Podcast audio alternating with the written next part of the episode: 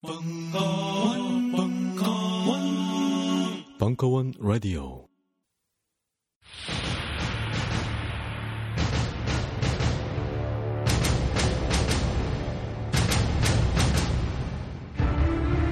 딴지 일보 논설원.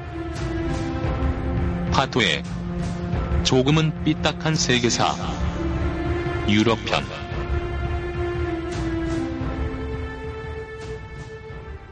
분위기가 되게 공식적이라 여기 제 다른 강연 하는 거 보러 오셨던 분들도 뭐 앞에도 계시고 인상이 낯이 익은 분들이 꽤 계신데 그냥 쓰고 올라와서 스코어하는 게 좀 편하거든요. 근데 막 소개도 되게 거창하게 받고 해서 어, 여기에 이제 부합하는 얘기를 해야 되는 건가 약간의 고민이 있지만 그냥 막 할게요. 저는 뭐 제 스타일대로 아, 얘기하다가 뭐 삼천포로 확 빠질 수도 있고요. 그리고 아마 시간은 1시간에서 2시간 사이 어딘가가 될 것 같습니다. 감안해 주시고 이런 책을 썼습니다. 어, 책을 갖고 계신 분도 있을 것이고 아마 안 갖고 계신 분도 있을 거라고 생각을 하는데 이 배경을 대충 얘기를 드릴게요. 이게 아, 원래는 제가 1999년도에 캐나다 1년 있었고 2001년도에 또 캐나다를 가서 거기서 또 1년을 살았어요. 그리고 2002년부터 2006년까지 영국에 있었고요. 4년 동안. 처음에는 파토의 유럽 이야기라고 한 2, 3주에 한 번씩 썼어요. 그렇게 썼는데 그걸 한 어, 4년, 5년을 쓰게 되더라고요. 결국은. 그래서 한 70회 정도를 썼고 원래는 역사를 쓸 생각이 아니었어요. 그냥 외국에 대해서 처음에는 써보려고 했던 것인데 그게 하다 보니까는 막 거창한 역사 얘기가 돼가지고 지금은 이렇게 책으로까지 나오는 저런 거창한 이름을 달고 그런 결과가 돼서 솔직히 저도 아직도 좀 어리둥절해요. 어, 나온 지 한 달 안 됐는데 어제 3세가 들어갔어요. 무슨 일인지 모르겠습니다. 얼떨떨합니다. 네, 그래서 이게 어, 쓸 때 하고 이걸 책으로 낼 때까지만 해도 뭐 아이 뭐 책 한 권 내는 거지 정도의 생각을 했던 것 같은데 지금 막 책임감이 느껴지는 거지. 내가 잘못 쓴 게 있으면 어떡하며. 쓸 땐 되게 편하게 썼거든요, 사실은. 이게 많이 팔리면 팔릴수록 이게 좋은 의미에서는 뭐 제 입장에서야 제가 하고 있는 생각이나 어, 뭐 제 역사관이든 세계관이든 이런 게 널리 퍼지는 게 나쁠 건 없죠. 근데 책임을 더 져야 되잖아요, 거기에 대해서. 딴질보 좀 아시는 분들은 우리 참 책임지는 거 싫어합니다. 그냥 내 질러 놓고 나 어떻게 되나 보자.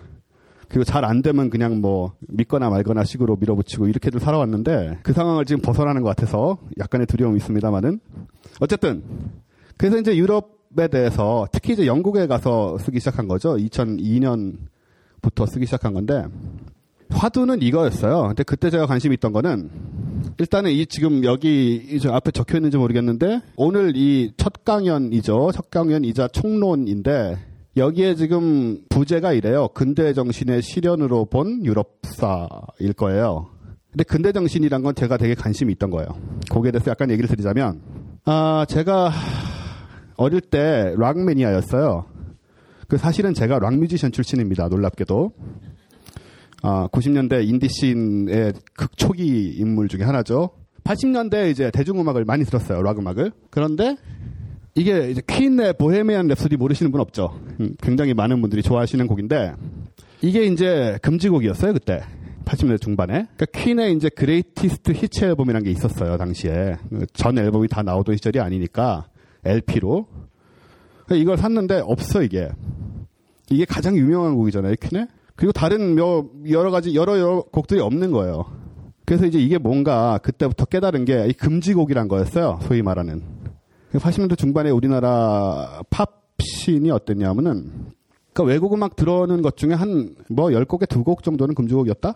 라고 생각을 하면 되고 특히 락, 메탈 이런 쪽은 이제 가사가 문제가 되는 경우가 많으니까 금지곡을 때리는데 문제는 뭐냐면은 금지곡이 될 이유가 하등 없는 곡들도 금지곡이 됐다는 거예요. 그러니까 이거를 들으려면 어떻게 되냐면은 백판을 사야 돼요, 소위 말하는. 해적판들, 옛날에 LP 해적판들이 이렇게 녹색 그 마분지로 해가지고 700원, 600원에 팔았거든요.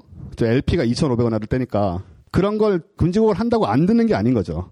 그런 걸 사가지고 듣게 되는데 음질도 더 후졌고 그리고 이제 사면서 그런 걸 사갖고 들으면서 느끼는 거는 왜 이런 일이 일어나느냐는 거죠. 그러니까 처음에는 이제 내가 원하는 곡을 듣지 못하기 때문에 갑갑하죠. 짜증이 나고. 그러다가 보면 이제 생각을 하게 돼요. 이 곡들의 뭐가 문제길래 우리나라에서는 유통이 될 수 없는 것이고 라디오에서 나올 수 없는 걸까? 그래서 가사를 그 뭐 고등학교 때 짧은 영어로도 가사를 아무리 봐도 이유를 모르겠는 거예요.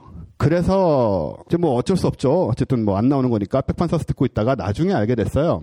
그러니까는 가사를 총체적으로 이해하는 것조차 아니고 가사의 한 단어, 그러니까 한 문장. 예를 들어서 가사에 노래 하나에 이제 kill이라는 단어가 하나 들어 있으면 그냥 금지곡인 거예요. 이 금지곡 때리는 사람들도 가사를 해석을 못해요. 영어를 못해서. 예. 네. 그러니까 내가 보기에는 이 kill이라는 게 맥락이 전혀 문제가 될 게 아닌 맥락인데 단어 하나 있으면 혹은 뭐 섹스라든가 뭐 이런 류의 것들 단어 하나만 있으면 위원이란 분들이 보시고 어 kill 금지 이렇게 해버리던 시절이에요. 이거를 이제 음악 매니아기 때문에 매번 앨범이 나올 때마다 느끼는 거예요. 그 어떤 경우에는 앨범이 나왔는데 앨범 타이틀곡, 앨범 제목이 곡목인 타이틀곡이 금지곡인 거예요. 그 앨범을 그 제목으로 낼 수가 없어요. 앨범 제목이 바뀌어요. 맘대로. 그러니까 저쪽에 아티스트들이 알면 기가 막힐 노릇인데 우리나라에서는 그렇게밖에 이 앨범을 유통시킬 방법이 없는 거예요. 그런 시대였어요, 80년대가. 그래서 처음에는 갑갑하고 그 다음은 왜 이렇게 우리나라 사회는 촌스럽고 만드는 것도 많냐 생각을 하다가 아, 이게 요새 그렇게만 생각할 문제가 아니다. 뭔고 하니 그러니까 억압을 하는 거잖아요, 그죠? 억압을 그리 똑똑하지도 않은 사람들이 어떻게 그런 권리를 가지고 그보다 훨씬 그 위원이라는 사람들보다도 훨씬 똑똑할 수 있는 사람 똑똑하고 아니건 중요한 게 아니긴 하지만 어쨌든 간에 사람들이 음악을 듣거나 책을 읽거나 뭔가를 향해서 정신 활동을 하려고 하는 거를 가로막고 있잖아요. 그래서 이제 그때 그런 생각이 들었어요. 아 이거는 총체적인 문제다. 그럼 이게 뭘까? 그리고는 이제 우리나라 그때 뭐 80년대를 중고등학교를 다녀보신 분들은 다 아시겠지만은 학교는 또 얼마나 억압적이었으며 뭐 지금은 또 지금 나름대로 억압이 있지만 그때는 이제 굉장히 무식한 억압이 있었죠. 선생들이 후드러 패고 말도 하나도 안 통하고 이런 걸 겪으면서 전근대성이라는 단어를 떠올리게 됐어요. 그 뭐냐 전근대성은 불합리한 거잖아요. 맹목적이고 그리고 선악을 일도 양다리로 구별하고 그 다음에는 초조함과 두려움이 지배해요. 그 다음에 뭐또뭐 학교랑은 무관한 얘기지만 그래서 정근대성에 대해서 계속 생각을 해서, 했더니 특징이 어떤 거냐면은 증오를 컨트롤을 못해요. 정근대적인 사회는. 그러니까는 개인도 마찬가지고 뭐 회사든 학교든 사회든 마찬가지일 것 같아요. 화가 나면 그걸 풀어내지를 못해요 제대로. 화가 난 것을 뭐 합리적으로 대화를 하든지 뭘 하든지 풀어야 되는데 버럭 화부터 내고 싸우고 이렇게 엉망 이 되는 거예요. 그게 이제 심해지면은 폭력이 되고 그 폭력이 심해지면은 뭐 학살까지 될 수도 있겠죠. 그런 사회. 그 다음에는 되게 사람들이 목매해요. 그러니까 알려고 하질 않아. 표방을 하는데 생각은 안 하고 표방을 하는데 실천은 안 하고 개념은 아는데 사실은 이해하려 들지 않는 거예요. 이런 모습들을 이제 커가면서 본 거죠. 그렇게 이제 근대성이라는 게 제가 화두가 됐다는 거고, 그 얘기는 좀 이따 다시 드리고.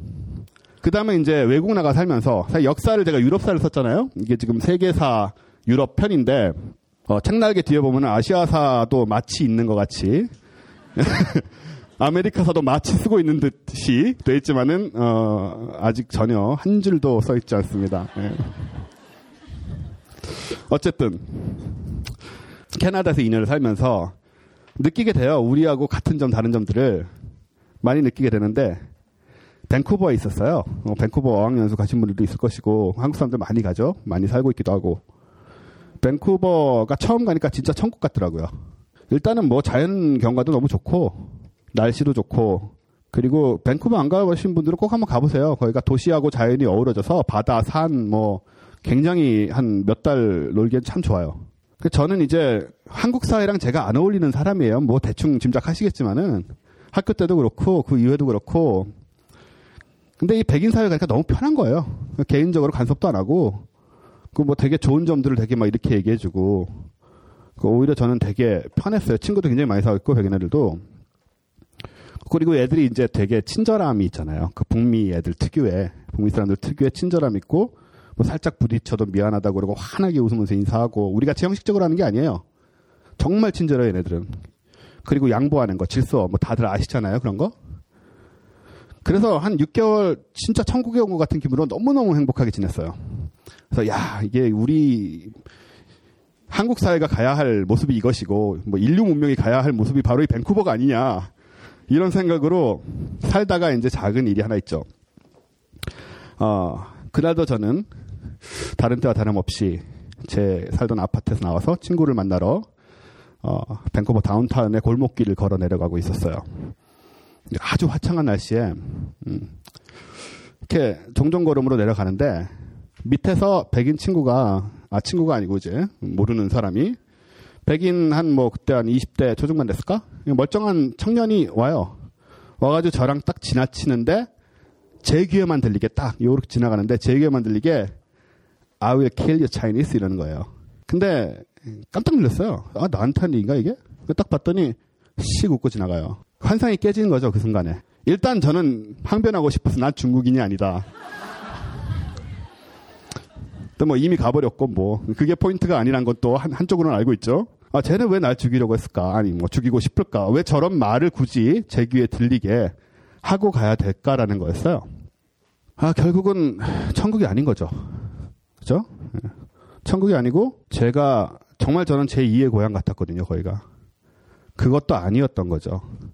우리는 지나가다가 뭐술 먹고 싸움이 붙을 수도 있고 그럼 뭐 죽여버린다 이 새끼야 이럴 수도 있지만은 괜히 멀쩡하게 서 있는 사람 옆에 지나가면서 나너 죽여버릴 거야 이러고 가진 않잖아요. 우리가 사는 이 땅에서는.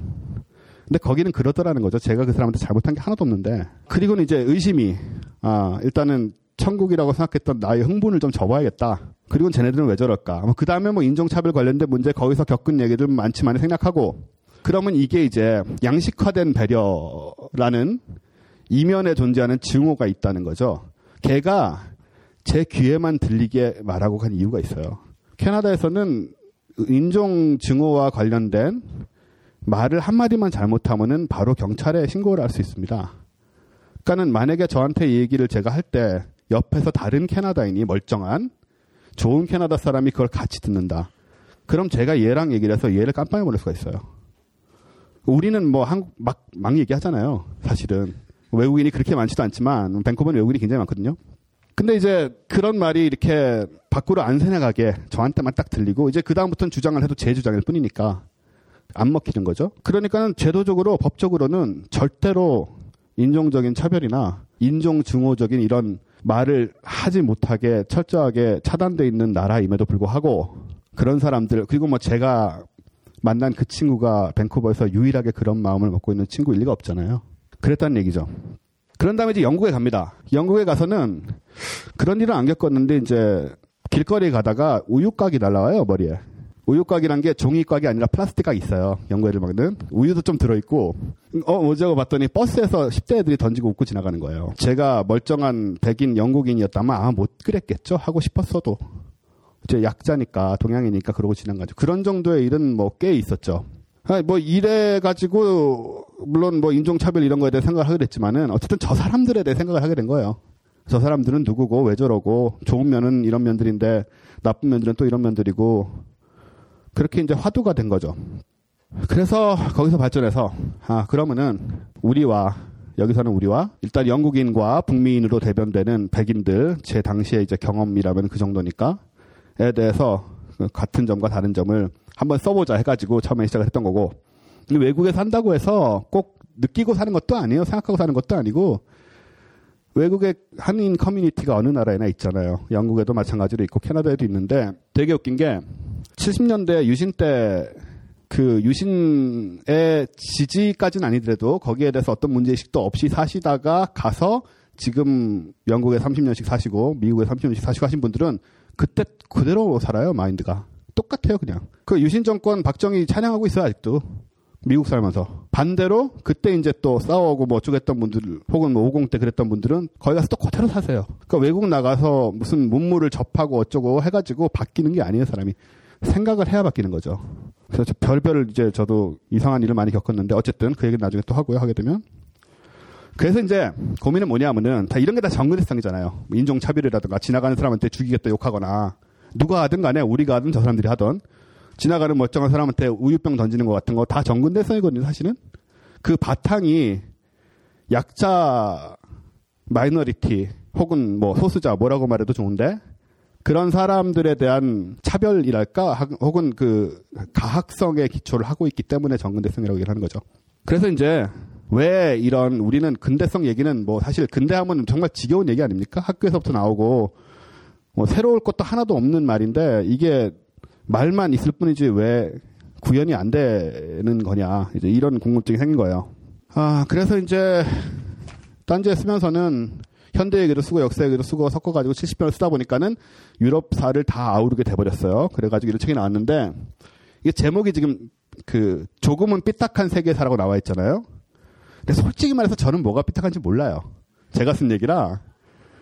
근데 이게 이제 사실은 출판사 위즈덤에서 정해준 제목이에요. 마케팅적으로 뭐 잘 팔리는 제목을 정하셨겠지 하고 저는 이제 아무 저항 없이 넘어갔습니다. 이게 삐딱함으로 받아들여지는 지더라고요. 저는 제 식대로 제 생각대로 그냥 썼을 뿐인데 그럼 이제 역사 역사 얘기를 좀 해봅시다. 되게 오랫동안 역사를 접해왔잖아요, 우린 다. 그죠? 뭐 학교에서 많이 배웠죠. 요즘 세계사 안 한다면서요, 고등학교에서. 그런 얘기를 제가 들었어요. 어쨌든 국사, 세계사 이런 거 다 조금씩 배웠고 그 다음에 책으로 읽었고 만화 이런 것도 읽었고 뭐 이래저래 접할 일이 많습니다. 그런데 뭘 배웠냐는 거죠, 우리가 그래서 거기서. 뭘 배웠습니까? 우리 역사 학교에서 이런 거. 뭐 배운 게 뭐가 있나요? 저는 별로 없어요. 그런 쪽으로는. 외우기를 강요 당하잖아요. 누구 다음에 누가 왕이고 태정 태세 문단세 예선연중 임병선. 저 여기까지밖에 몰라요. 이런 거라든가 아니면은 대충 연도 뭐 1492년도에 누가 어쨌고 임진왜란이 몇 년에 일어났고 뭐 이런 연도 배우고 시험 치고 바로 다 까먹죠. 연표, 숫자, 이름 이런 것들을 그런 식으로 배워가지고 얻은 게 하나도 없는데 너무 억울한 거예요. 역사란 게 우리한테 가르쳐 줄 게 굉장히 많은데 그럼 이제 뭐가 잘못됐나고 생각을 했어요. 저한테 이제 제가 20대 때 읽은 책인데 저한테 되게 이런 분야에 있어서 좀 자극이 됐던 책이 있어요. 혹시 보신 분들이 있을지 모르겠지만 어, 코니 윌리엄스, 코니 윌리스죠. 코니 윌리스라는 SF 작가가 있습니다. 화재 감시원이라는 소설을 썼어요. 아, 그게 굉장히 재밌어요. 나중에 기회 있으시면 꼭 보세요. SF는 저 굉장히 좋아하기도 하지만 SF가 우리가 놓치는, 그러니까 우리가 일반 픽션이나 논픽션을 보면서 놓치는 부분들을 굉장히 효과적으로 짚어줄 수 있는 부분이 있기 때문에 꼭 과학, 공상 이런 거 아니더라도 SF는 아주 훌륭한 장르입니다. 화재 감시원 얘기는 뭐냐면은 간단하게 하면 얘기를 하자면은 어, 한 100년쯤 후의 미래예요. 미래 대학을 다닙니다, 주인공이. 역사학과예요. 역사학도인데 역사 시험을 최종 시험을 치르게 돼 있어요. 근데 이 최종 시험 시험이 뭐냐면은 타임머신을 타고 과거로 돌려보냅니다, 얘를. 과거로 돌려보내서 어떤 특정한 상황을 경험하고 오게 만드는 거예요. 그 중에는 예를 들어서 특히 이제 강한 어떤 상황들이겠죠. 패스트가 창고라던 프랑스라든가 중세. 아니면 뭐 로마 시대라든가 아니면은 스페인 정, 점령자가 정복자가 공격해 들어오던 잉카 아즈텍 문명의 상황이라든가 이런 데로 보내는 거예요. 근데 이제 일단 가서 뭐 한 한두 달 있어요. 그러면서 실제 역사적 이벤트에 참여를 하게 되는 건데 학생마다 다 개별적으로 다른 데를 보내고 얘네들이 경험하고 온 거를 돌아와서 절대로 서로하고 얘기할 수 없게 돼 있어요. 그래서 우리의 주인공은 어디로 갔냐면은 1940년에 런던으로 갑니다. 1940년 런던은 어, 독일의 공습이 2차 대전 중이죠. 독일의 공습이 이제 한창 되고 있던 때라고 나와요. 런던에 가보신 분 아시겠지만은 그 테임스강 북쪽에 동쪽으로 세인트 폴 대성당이라는 곳이 있어요. 굉장히 큰 그 돔으로 이렇게 보이는 런던의 뭐 중심가에서는 거의 다 볼 수 있는 곳인데 이 세인트 폴 대성당은 아주 오래된 유적이니까 보호를 해야 되잖아요. 근데 이제 공습이 계속되니까는 이 세인트 폴 대성당이 공습을 받아서 파괴될 수 있단 말이에요. 특히 그 당시에는 이제 그 폭탄이 지금처럼 이렇게 충분히 원활하지 못했는지 몰라도 소위탄이라는 걸 많이 썼어요. 소위탄은 불을 내는 탄이죠. 그러니까 폭발하는 건 아니고 불이 붙어가지고 어디 떨어지면은 그, 그 거기에서 이제 불이 나는 거예요. 근데 이 화재 감시원들은 뭐였냐면은 이 세인트볼 대성당에 상주를 하면서 이 세인트볼 성당의 지붕에 떨어지는 소위탄들을 끄는 게 그 사람들의 임무예요. 성당을 지키기 위해서 목숨을 걸고 해야 되는 일이죠, 물론. 이 친구가 거길 간 거예요. 21살 먹은 친구가. 황당하죠. 뭘 어떻게 해야 되는 건지. 어, 아무튼 이제 그 일을 하기 시작을 합니다. 시작을 하고 거기서 몇 달 있으면 처음엔 되게 싫었어요. 그러니까 얘가 원래 가려는 데는 거기도 아니었고 거의 뭐 막판에 바뀌어가지고 억지로 가게 돼서 또 이 세인트폴 대성당이 이 얘기 속에는 3차 대전이 일어나서 이미 핵 공격으로 없어져 있는 걸로 돼 있어요. 아, 물론 이제 그 책이 SF니까 실제로는 있죠. 핵 공격도 없었고 당연히. 근데 이제 거기 가서 뭐 하나 이미 없어진 성당인데 그걸 지키면 뭐 하며 이런 생각으로 간 거예요. 젊은 마음에 어린 마음에. 가가지고 이제 그걸 겪죠. 매일같이 떨어지는 소위탄을 끄고 그 와중에 그 화재 감시원들 사이에도 알력이 생깁니다. 너는 나치의 스파이다. 너는 공산주의자의 스파이다. 그래가지고 너는 끄는 척하지만 사실은 모르게 그 일부러 그 소위탄들을 놓치면서 불을 내려고 하고 있을 것이다. 이런 의심들이 또 내부에서 팽배해요. 그러다가 이제 무슨 우여곡절을 많이 겪죠. 그건 이제 보시면은 그 자세한 감정성 같은 거는 제가 전달을 할 수가 없고, 어, 그래서 결국은 이, 어, 랭비라는 사람이 있는데 이 친구는 공산주의자예요. 공산주의자인데 어, 얘는 주인공을 나치의 스파이라고 생각을 하고 둘이 계속 서로 감시를 해요. 감시를 하다가 어, 결국은 소위탄을 끄는 감시라는 얘기는 이제 사실은 불을 끄려는 게 아니고 불을 붙이려고 한다고 생각을 하는 거죠 서로를. 그런데 랭비는 결국은 소위탄을 끄다가 죽습니다. 그리고 이친 끝까지 의심을 하는데 랭비는 맨 마지막 순간에 아니었다는 걸 알게 되죠. 이 친구 주인공도 마찬가지로 끝까지 의심을 했는데 목숨을 걸고 끄는 걸 보고 아니었다는 걸 알게 돼요. 그리고는 갑자기 뿅 해가지고 현대로 얘네들의 시대로 100년 후로 뭐 지금부터 한, 한 6, 70년 후인 것 같아요. 돌아오게 되죠. 돌아오자마자 시험을 칩니다. 필기 시험을. 시험지가 딱 나오는데 네, 읽어 읽어드릴게요. 살짝. 지금 좀 전까지 그 소위탄 끊으라고 막 손도 대고 막 완전 힘들고 왔는데 시험지를 바로 내밀고 이런 걸 질문을 해요. 세인트폴 성당에 떨어진 소위탄의 개수, 낙하산 폭탄의 개수, 소위탄을 제거하는데 가장 일반적으로 사용되는 방법, 처음 화재 감시에 올라갔던 자원자의 수, 사상자 수, 사망자 수, 이런 게 나오는 거예요. 이 친구가 이걸 보고 너무 기가 막혀서 교수한테 가서 얘기를 하죠. 도대체 이 시험 문제들은 뭐냐고. 그랬더니 교수가 이렇게 얘기합니다. 자네는 문제에 대한 답을 해야 하는 사람이지 질문을 하는 사람이 아니다.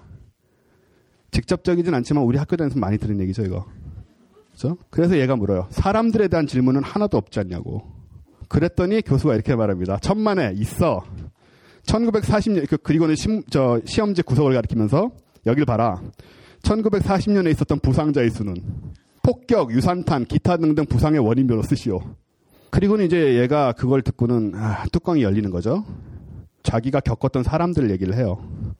랭빈이 이렇게 죽었고 내가 외롭게 거기에 몇 달 있으면서 친구로 지냈던 고양이는 이렇게 죽었고 근데 나한테 지금 하는 질문이 이거냐.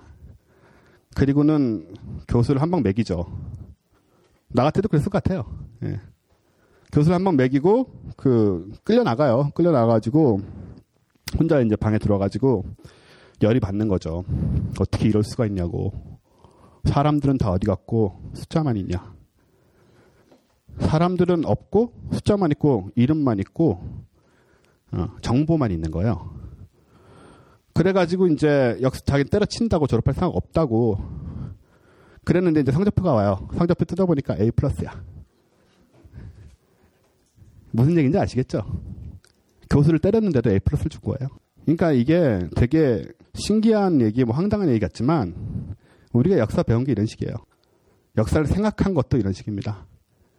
배운 것만의 문제가 아니죠. 생각을 안 하니까 우리는 계기가 없으면 이 친구도 마찬가지였을 거예요. 거길 안 갔다면 거길 가서 얘는 뭘 봤습니까? 사람을 본 거잖아요. 사람을 그죠? 사람을 보고 소위탄을 떨어뜨리는 것도 사람이고 소위탄을 끄는 것도 사람이죠. 그 속에서 살아남는 사람, 죽는 사람, 미워하고 다치고 의심하고 돕고 다 사람이죠. 사람을 얘기하지 않는 역사는 그냥 쓰레기예요. 구구단입니다. 구구단. 구구단을 외워놓으면 쓸, 쓸데라도 있지. 돈 계산할 때 이럴 때 그죠? 근데 사람이 없는 역사는 아무리 외워봤자 아무짝에도 쓸 데가 없습니다. 고등학교 때 시험 치고 대입 칠 때 말고는. 그러다가 이 책을 읽고는 아 맞아 역사는 이런 건데 우리는 완전 헛껍데기로 살고 있고 껍데기로 배우고 있고 아무 생각도 안 하는구나. 그래서 역사를 생각을 하든 얘기를 하든 심지어 나아가서 결국은 이렇게 쓸 줄은 몰랐지만 쓰려면 그런 얘기를 해야겠다는 생각을 했어요. 다 몰라도 상관없잖아요. 누가 뭐 언제 어디서 저기 이 구석 세상 이 구석에서 이 짓을 했고 저 구석에서 저 짓을 했고 그거 우리 다 알아야 됩니까? 절대 아니에요. 알 필요 없습니다. 하등 도움도 안 돼요 인생에. 그냥 중요한 것들 몇 개를 찍어서 거기에서 그 속에서 인간들이 뭘 왜 어떻게 했는지 아는 게 중요하고 알고 나면 그걸 깨달아야 돼요. 이해를 해야 됩니다. 이해를 한다는 게 옳다고 생각하라는 게 아니에요. 뭐 히틀러를 이해하는 게 히틀러의 마음을 이해하고 아, 히틀러도 막뭐 그게 아니잖아요. 그죠? 왜 저랬는지죠. 왜 저랬는지. 나쁜 사람이든 좋은 사람이든. 그래서 역사는 경험인 거죠. 경험하지 못하는 역사는 구구단입니다. 근데 우리가 직접적으로 이 친구처럼 과거로 돌아가서 경험을 할 수는 없잖아요. 그럼 뭐예요? 책을 통해서 뭐 다큐멘터리든 뭐든 간에 매체를 통해서 경험을 하는데 그 경험을 우리가 하고 싶어도 그 경험을 접근하기가 너무 어려운 거예요. 지금까지 배워온 형태 때문에 지금까지 역사를 합시고 우리한테 주어진 던져놓은 것들의 모습이 우리로 하여금 그걸 전혀 경험하고 싶은 마음이 안 들게 만드는 전부 다는 아니더라도 경우가 굉장히 많았다는 거죠. 근데 저는 감히 말씀드리자면은 역사를 좋아하신다면은 역사에 관심이 있으시다면 앞으로 역사를 개인의 경험과 동일시하는 느낌으로 받아들이셨으면 해요. 그래야지 뭔가를 얻게 됩니다. 거기서. 그래서 우리는 이제 경험을 통해서 뭘 배웁니까? 내가 잘한 거, 잘못한 거, 그죠? 즐거웠던 일, 슬펐던 일 이런 것들이 있는 거잖아요. 거기서 내 한계를 알고 가능성을 알죠. 개인의 입장에서 보자면 한계와 가능성을 알고 깨닫고 그리고 한계를 극복하려는 거잖아요. 그래서 같은 실수를 반복하지 않고 가급적이면 소위 더 나은 내가 되겠다. 오늘은 어제보다 낫고 내일은 오늘보다 나은 내가 되고 싶다. 이게 경험의 가치죠. 그래서 실수나 잘못해서 배우지 못하는 사람들은 그 경험이 다 헛경험이죠.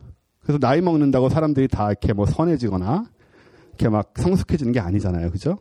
마찬가지죠. 경험을 하는 것만은 의미가 없습니다. 경험 많은 사람 아무 소용 없어요. 경험을 자기가 한 경험을 많은 경험들을 느끼고 깨닫고 반추해서 그걸 자기 양분으로 만들지 못하는 사람은 100살, 1000살 먹어도 소용 없습니다. 그런 바보들 우리나라 사회에 굉장히 많죠. 그, 그리고 이제 나이로 깔아뭉개는 거지. 주민등, 민증 깔아, 뭐 이런 식으로. 네, 웃기는 얘기죠. 얘기하다 보니까 좀 삐뚤어진 것 같긴 하네요. 그, 그래서 저는 뭐 여담이지만 자기개발서 이런 거 잘 안 믿어요. 왜 제가 읽은 것 중에 가장 극단적인 얘기가 뭐였냐면은 그 오체 불만족이라는 책이 있었는데 이게 이제 일본 분이잖아요. 그 팔도 없고 다리도 없는 분이 그 밝게 살아가시면서 인생에 많은 거를 또 성취하시고 그런 얘기인데 아, 존경스럽죠 사실은. 근데 이거죠. 그럼 어떡 어쩌라고 나한테. 우리가 여기서 저는 확실히 선을 긋고 싶어요. 내가 경험하지 않고 내가 제대로 느끼지 않은 것은 절대 내 인생에 도움이 안 됩니다. 물론 오체불만족 보고 나면은 야 이렇게 어려운데 이렇게 힘든데 이렇게 사는 사람도 있구나. 나도 열심히 살아야지. 그 얼마나 갑니까? 일주일 가면 다행이죠. 그런 생각. 뭐 조금은 나아질 수도 있어요. 그죠? 처음 딱 봤을 때 헬렌 켈러 들리지도 않고 보이지도 않고 근데 막 이런 학문적 업적을 이루고 막 그러잖아요. 야, 이렇게 힘든 사람들 이렇게 사는데 난 더 열심히 살아야겠다. 이거 그냥 감정적으로 한순간에 느껴지는 것 뿐이지 실제로 우리 삶의 궤도를 바꾸지 못합니다. 마찬가지예요. 힐링? 힐링이랑 그렇게 쉽게 됩니까? 제 친구들 중에 심리학자들이 꽤 있어요. 어, 한 사람이 갖고 있는 정서적인 장애, 크게 말하면 장애, 작게 말하면은 음, 스트레스 이런 것들을 제대로 풀어내서 이 사람이 가지고 있는 강박관념이나 마음의 고통이나 혼란이나 이런 걸 풀어주는데 얼마나 많은 노력이 드는지 모르실 겁니다. 단기간에 책 한 권 읽고 책 두 권 읽고 이 사람이 이렇게 얘기했으니까 아, 이분은 이렇게 훌륭한 분인데 이분이 이렇다고 하니까 혹은 이분이 이렇게 육체적으로 여러 가지로 뭐 돈 어려서 뭐 가난하고 나중에 몸이 어떻게 되고 그래가지고 힘들게 살았는데 이렇게 극복했으니 나도 세상에 대한 희망은 안 돼요. 그냥 카타르시스로 끝나는 거죠 다. 힐링 그런 식으로 되지 않습니다. 자기 문제를 자기가 갖고 있는 정서적인 문제나 자기가 갖고 있는 뭐 무슨 문제든 간에 문제를 해결하려면은 철저하게 자기가 갖고 있는 문제를 직시해야죠. 그렇게 남이 하는 좋은 얘기 듣고 좋은 무슨 뭐 느리게 가면 어쩌고 저쩌고 이런 얘기들 예, 그 분이야 그렇게 하실 수 있겠죠. 나랑 상관없는 상관 좀 있을 수도 있겠지만 상관없는 얘기일 가능성이 커요. 극단적으로 말해서 아까 오체불만족분이죠. 그분이 팔다리가 없어서 그렇게 사, 열심히 사시는데 우리 그렇게 할 수 있나요? 우리가 지금 팔다리 그래서 우리가 지금 팔다리가 뭐 무슨 사고가 나서 잘린다 치자고요. 그럼 그 오체불만족 그분이 얘기하시는 그런 마인드가 금방 돼가지고 또 그분처럼 그렇게 우리 모두가 살아야만 하는 거고 그렇게 살지 못하면 죄책감 느껴야 되는 겁니까? 아닌 거죠. 그래서 힐링인이 요즘 굉장히 많이 팔리는 걸로 알고 있는데 자기 개발인이 뭐 물론 부분 부분 가치 있는 얘기도 분명히 있습니다. 다 쓰레기라는 식으로 얘기하지는 않겠습니다만은 어, 그런 것보다 훨씬 중요한 힐링의 포인트는 좀 어렵더라도 자기의 한계와 가능성과 문제를 직시하는 것을 익히는 거고 그거 방법 중에 하나가 굉장히 많은 방법이 있겠지만 방법 중에 하나가 저는 역사를 통한 거라고 생각을 하는 거죠. 왜 경험이니까 역사는. 자, 그래서 이제 인간의 삶의 경험들의 기록인 거예요, 역사는. 그럼 이제 인간은 어떻게 살아왔냐, 뭘 추구해 왔고, 이제 이런 의문이 생길 수 있는데, 저는 적어도 이 책에서는 그거를 근대성, 근대 정신의 확립이라는 관점에서 접근을 했던 거예요. 그러면 여기서 좀 더 심오한 얘기로 들어가 보겠습니다. 아, 인류 문명은 왜 있는 겁니까? 개인으로 우리는 우리한테 가끔씩 그런 질문을 던지잖아요. 우리는 왜 사나 이런 거요. 그 우리 그럼 다 전체로서 집단으로서의 우리 인류 문명은 왜 있는 거죠? 태어났으니까 뭐 이렇게 살고 있으니까 있는 건가요? 네, 원래는 사실은 그렇죠. 처음에는 그런데 문명이라는 말에 이 단어에 포함되는 의미가 있잖아요. 그죠? 인류는 왜 생겼냐? 인류는 뭐 그 유인원에서 진화돼서 생겼습니다. 우리가 의도했던 것도 아니야. 근데 문명을 세웠어요. 문명을 세웠다는 얘기는 짐승으로 살 때보다 좀 잘 살아보겠다는 얘기였죠. 그죠? 그렇게 된 거겠죠, 결국은. 그럼 이제 인류 문명의 방향이란 걸 생각을 해봐야 되는데 저는 두 가지를 보는 거죠. 세 가지였나? 아무튼, 네.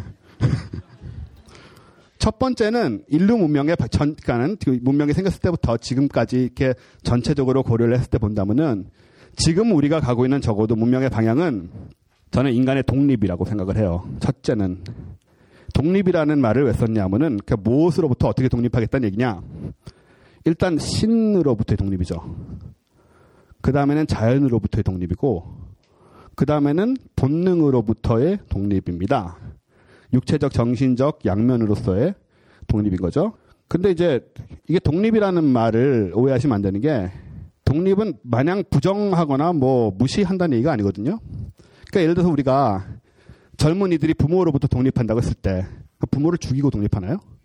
아니죠. 아니면 부모한테 뭐 괜히 독립한다고 싸가지 없이 굴면서 난 이제 독립했으니 당신들은 나와는 상관없는 사람이고 뭐 이러지 않잖아요. 그죠? 이건 독립이라는 말에 여기서 의미 뭡니까? 부모 없이 살아갈 수 있는 힘을 갖는다는 거잖아요. 그죠? 그게 독립이죠. 부모가 있어도 좋아요. 뭐 같이 친하게 지내도 되고. 근데 독립하기 전에는 부모가 없으면은 제가 못 살잖아요. 학교도 돈도 없고 학교도 못 다니고 밥도 못 먹고 집도 없다고요. 독립을 하게 되면은 부모는 잘 계시고 저는 저대로 독립된 개체가 돼서 잘 사는 거죠. 부모에 의지하지 않고. 전 이게 문명의 방향이라고 생각을 하거나 방향성이 돼야 된다고 생각을 해요. 뭐, 제 책에 보면은 기독교 비판이 많이 나오는데, 사실은 그것도 기독교 자체에 대한 비판이 아니고, 사람과, 인간과 신은 얼마든지 양립할 수 있어요. 독립만 하면. 지배만 안 받으면 되죠. 인간은 신을, 신을 사랑하면 되는 거죠. 그죠? 신이 원하는 것도 아마 사랑일 거예요. 그리고는 다만 문명으로 봤을 때 인류 전체가 신에게 의지하고 신이 없으면은 살지 못하는 그런 존재가 됐을 때는 문제가 생깁니다. 그 문제들이 중세에 생겨난 문제들이죠. 그건 아니지 않느냐, 이제는 요즘 세상에는. 그 다음엔 이제 인간성의 수립이라고 얘기를 했어요. 제가 여기 써놨는데. 근데 이제 우리 인간성의 회복이란 말 많이 듣잖아요. 근데 뭐 회복 제대로 갖춘 적이 없으니까 회복할 것도 없어요. 음, 우리는 사람에 대해서 굉장히 과대평가하는 경향이 있습니다. 만물의 영장 같은 표현이 그런 거죠. 뭐가 만물의 영장입니까, 우리가? 한번 얘기해 보죠. 왜 인간은 만물의 영장이라는 타이틀을 서스름 없이 쓰고 있을까요? 무슨 근거와 무슨 증거로? 말하실 수 있는 분 있어요? 왜입니까? 우리가 어, 다른 동물들보다 뭐가 우월합니까? 인정하든 안 하든 힘이 센 겁니다. 그죠? 힘이 센 거죠. 일단은 가장 눈에 잘 드러나는 거는 우리는 먹이 사슬의 맨 꼭대기에 있습니다. 아, 그래서 이제 예, 만물의 영장 운운할 때 우리의 배경에는 우리가 최고 포식자이자 가장 힘센 동물이라는데 그 부분이 상당히 많이 깔려 있죠. 근데 이거는 다시 달리 말하면 뭐가 되겠어요? 패권주의잖아요. 우리는 우리의 패권주의를 통해서 우리가 굉장히 위대한 존재인 줄 알고 있습니다. 다른 생물을 쉽게 죽일 수 있고 거기에 대해서 이제 이제는 슬슬 책임을 지고 있지만 얼마 전까지만 해도 책임을 져야 될 필요도 없다고 생각했죠. 그래서 뭐 굳이 생태계까지 안 가려줬습니다. 동네에 사는 개들이요. 고양이나 때려 죽인다고 누가 뭐라 그랬나요? 불과 10년 전까지만 해도 우리나라 사회만이 아닙니다. 전 세계가 2, 30년 전까지만 해도 동물 학대라는 개념 자체가 없었습니다. 그 힘을 남용하고 즐기는 존재인 거죠. 영장이라는 표현, 만물의 영장이라는 표현을 쓰기에 참 부족합니다. 그죠? 그러면은 그것뿐이냐? 물론 그건 아니겠죠. 아니어야 되고. 이회수 선생이 옛날에 인간이 만물의 영장인 이유는 인간이 다른 생물을 지배하기 때문이 아니라 다른 생물을 사랑할 수 있기 때문이라고 했어요. 사랑하기 때문이 아닙니다. 사랑할 수 있기 때문이죠. 그 가능성이요. 그게 문명이죠. 그게 본능이라던가 힘이라던가 힘의 행사, 지배, 그런 것들을 극복할 수 있는 문명의 힘인 거죠. 그래서 제가 굉장히 예로 많이 드는 건데 이게 제가 과학자 친구들이 많아요. 천문학자, 물리학자 이런 사람 되게 많은데 뭐 어떻게 된 건지 모르겠어요 저도. 예. 어쩌다 보니까 친해졌는데 그런 사람들이랑 얼마 전에 MT를 소백산 천문대에 놀러 갔다가 그 저희 교수 부산대 물리학과 교수 한 분이 고등 생물의 정의에 대해서 이제 얘기를 하더라고요. 그러면서 그분 얘기는 자연과학자니까 고등 생물은 수학을 이해하는 게 고등 생물이래요. 그래서 저희들 그 자리에 있던 문과 쪽 사람들은 다들 반기를 들었습니다. 그럼 우리는 뭐냐고. 어? 당신이 말하는 수학은 어디까지냐. 어? 삼각함수 이하여라면 동의하는데 삼각함수 이상으로 가면은 어, 곤란하다 그거는 우리도 자존심이란 게 있는데 아직까지도 서로 이제 그 얘기를 하고 웃고 있어요. 웃고 있는데 이제 이분은 뭘 하시냐면은 세티라고 들어보셨어요? 세티. 다시 말해서 외계의 지성 생물을 찾는 어, 단체예요. 원래는 나사 산하였다가 이렇게 저기 펀딩이 중단돼가지고 지금은 저기로 개인 저걸로 넘어가 있는데 이제 여기랑 관련된 분들 제가 좀 알아요. 아는데 이분들이 그럼 이제 외계 생물체들을 찾는 방법은 뭐냐? 우주선을 보내서 찾으면 제일 좋겠지만 그게 힘드니까 전파를 추적을 합니다. 그 우주 공간에 굉장히 많은 전파들이 이렇게 떠돌아 다니거든요. 그 중에 대부분은 자연적으로 그냥 생기는 전파예요. 그러니까는 뭐 별에서 그냥 그러니까 별이 이제 대개의 경우 굉장히 온도가 높잖아요. 그런 높은 온도에서 나오는 그뭐 어, 감마선이니 뭐니 라디오판이 여러 가지 전파가 나오는데 자연적으로 나오는 거죠. 대부분의 경우 그런 거고 그 다음에 어, 또 맥동성 펄사라고 하는데 맥동성이라든가 이런 특수한 별들이 아주 빠른 진동을 하거나 중성자별 같은 게 아주 빠르게 회전하면서 거기에서 아주 규칙적인 전파가 나오기도 해요. 그래서 초기에는 그 전파들이 아주 규칙적이기 때문에 아마도 외계의 지성체가 자연이 아니라 인공적인 인공적으로 만들어진 신호가 아니겠느냐 해서 그걸 추적했던 적도 있었어요. 그리고 또 우주 배경 복사라고 있는데 아무튼 예, 여러 가지 그런 전파가 있습니다. 근데 이 사람들이 이제 이것저것 그렇게 규칙적인 것들을 찾다 보니까 실패를 한 거예요. 아까 그 맥동성 같은 경우도 뭐 몇 초에 한 번씩 띡띡 하고 오니까 누가 보냈을 거라 생각했는데 아니었던 게 밝혀졌고 그래서 어떻게 추적을 하냐면은 소수 있잖아요. 소수. 소수가 뭔지 혹시 아시는 분들 계시나요? 이러면 안 되는데? 삼각함수는 몰라도 소수는 아셔야죠. 소수 일단 그 이거잖아요. 그 2, 3, 5, 7, 11, 13, 17, 23. 네. 이게 쭉 가는데 소수의 특징은 뭐냐? 1과 그 자신의 수로밖에 나눠지지 않는 수 뭐 이런 겁니다. 그게 소수의 정의고 소수의 가장 가장 큰 특징은 뭐냐면은 어, 소수는 규칙성이 없습니다. 그래서 소수를 예측할 수가 없어요. 그러니까 제가 아주 큰 수를 여러분한테 지금 던져주고 이게 소수냐라고 얘기했을 때 계산이 아주 아주 어렵고 아무튼 이런 문제가 있는 거예요. 소수란 게 짝수 홀수 같으면 우리가 계속 그 규칙성을 알잖아요. 그죠? 근데 소수는 랜덤이라고요, 좀. 다시 말하면 이 소수는 자연계에 존재할 수 있는 수열이 아닌 거죠. 찾아야 돼요, 사람이. 그래서 이 소수를 신호로 만들어서 외계로 송출하고 있다면 그들은 어, 이분들의 정에 따르면 고등 생물인 거죠. 네. 수학을 아니까. 그래서 이제 이걸 찾는 거예요. 열심히 지금 찾고 계시는데 수학은 없습니다. 하여튼 뭐 50년째 지금 하고 있죠. 저희 놀려 먹죠. 예. 고등 생물에 대한 정의가 잘못된 것이야. 근데 저는 이제 문과적인 입장에서 얘기를 할게요. 그럼 고등 생물의 정의가 뭘까? 인간은 이제 우린 고등 생물이라고 생각을 하잖아요. 그죠? 뭐 심지어는 만물의 영정이라고까지 말하니까 고등 생물 혹은 고등 생물 이제 고등 생물은 지금 고등 문명하고 동의어라고 얘기할 수 있을 텐데 제 문과적인 입장에서 하는 얘기는 뭐 일단 언어가 존재하고 언어가 조직화되고 이런 부분들이 있겠지만은 지금의 맥락에서 얘기를 하자면은 공감력이요.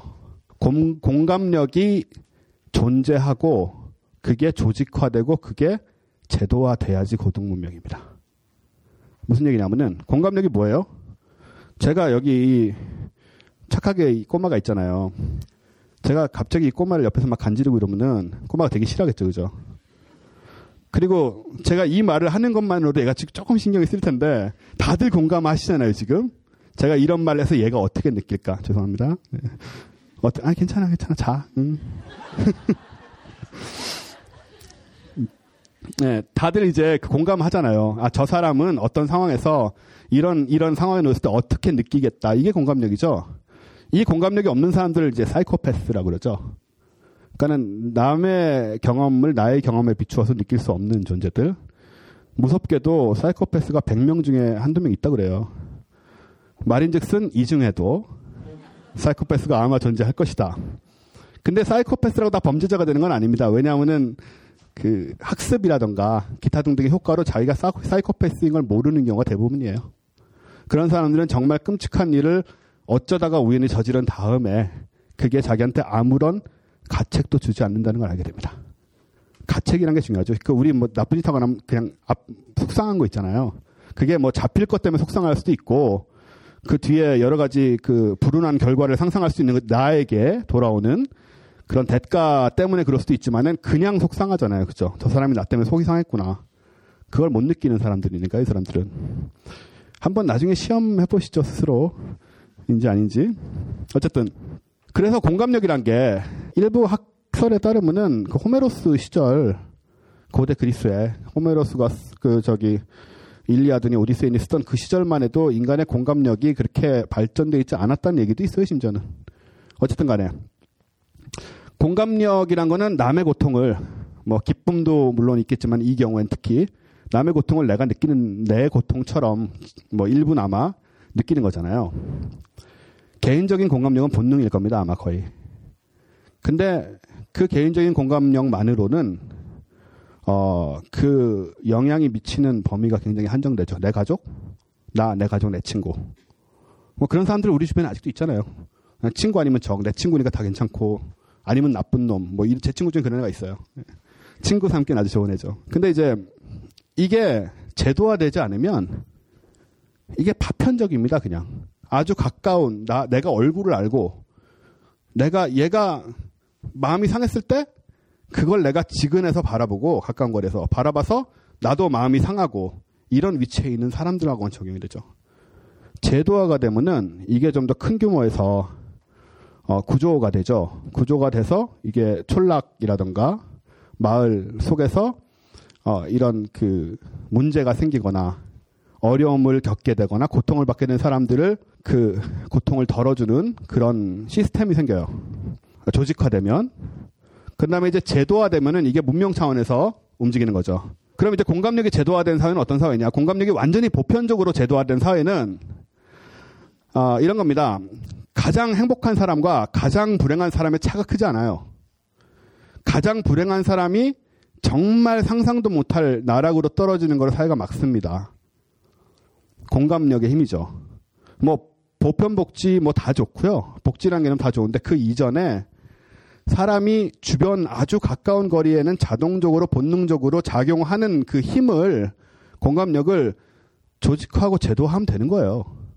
그래서 그게 보편성을 띠게 되면 그 사회는 제가 보기에는 수학을 못하더라도 고등 문명이 되는 겁니다. 근데 역사상 단 한 번도 우리가 잃어본 적이 없습니다, 이걸. 지금은 아주 행복한 사람하고 아주 불행한 사람의 차이가 아주 크죠? 근데 웃긴 게 우리 사회 같은 경우는 뭐 딴 데는 모르겠어요. 우리 사회 같은 경우에는 여기 혹시 아주 행복하신 분 계세요? 정말 아 나는 진짜 와 이 정도면 뭐 저를 포함해서 솔직히 좀 말하기 대답하기 어렵지 않아? 그잖아요. 그럼 진짜 졸라게 불행한 분 계신가요? 아 손을 아, 아 용기를 제가 또 칭찬을 드리려고 했는데. 예. 그러니까는 사실 이런 식으로 편차가 적은 건 곤란하죠. 우리 사회는 지금 행복한 사람이 별로 없는 나머지 행, 가장 행복한 사람과 가장 불행한 사람의 폭이 좁은 것 같아요, 좀. 그런 의미로 하는 얘기가 아니라 이건 이제 하향 평준한 거죠. 그런 얘기가 아니라 정말 전체적으로 굉장히 행복한 흐름 사회 분위기 가운데서 가장 행복한 뭐 유복한 뭐래도 좋아요. 돈도 많고 직업도 좋고 기타 등등 가족도 뭐뭐 뭐 와이프도 뭐 어쩌고 남편도 뭐 등등 애들도 공부도 잘하고 뭐 이런 그 세속적인 여러 가지 조건들도 있잖아요. 그런 거 다 포함해서 행복도가 높은 사람과 가장 낮은 사람의 편차가 좁지 않은 사회에는 공감력이 구현이 안 된 거잖아요. 그렇죠? 공감력이 조직화되고 제도화된 사회가 근대다. 라고 저는 주장을 하는 거고. 근대 얘기는 좀 이따가 다시 제가 하고. 그리고 권력은 누가 권력을 갖고 있던 오로지 이것의 실현을 위해서만 존재해야 됩니다. 그 외의 권력은 다, 다 쓰레기죠. 독재자가 갖고 있던, 뭐, 왕이 갖고 있던, 대통령이 갖고 있던, 의회가 갖고 있던, 국민이 갖고 있던 마찬가지입니다. 국민이 갖고 있어도 마찬가지입니다. 권력의 존재 의미가 없는 거죠. 이걸 하지 못하면. 그럼 우리는 그냥, 아, 물론 뭐, 그냥 야만적인 상태로 살면 되는 거죠. 그러면서 우리는 인류의, 우리 스스로가 만물의 영장이라고 스스로를 속이면서 거기에 도취돼 살면 됩니다. 근데 쪽팔리지 않냐는 거죠.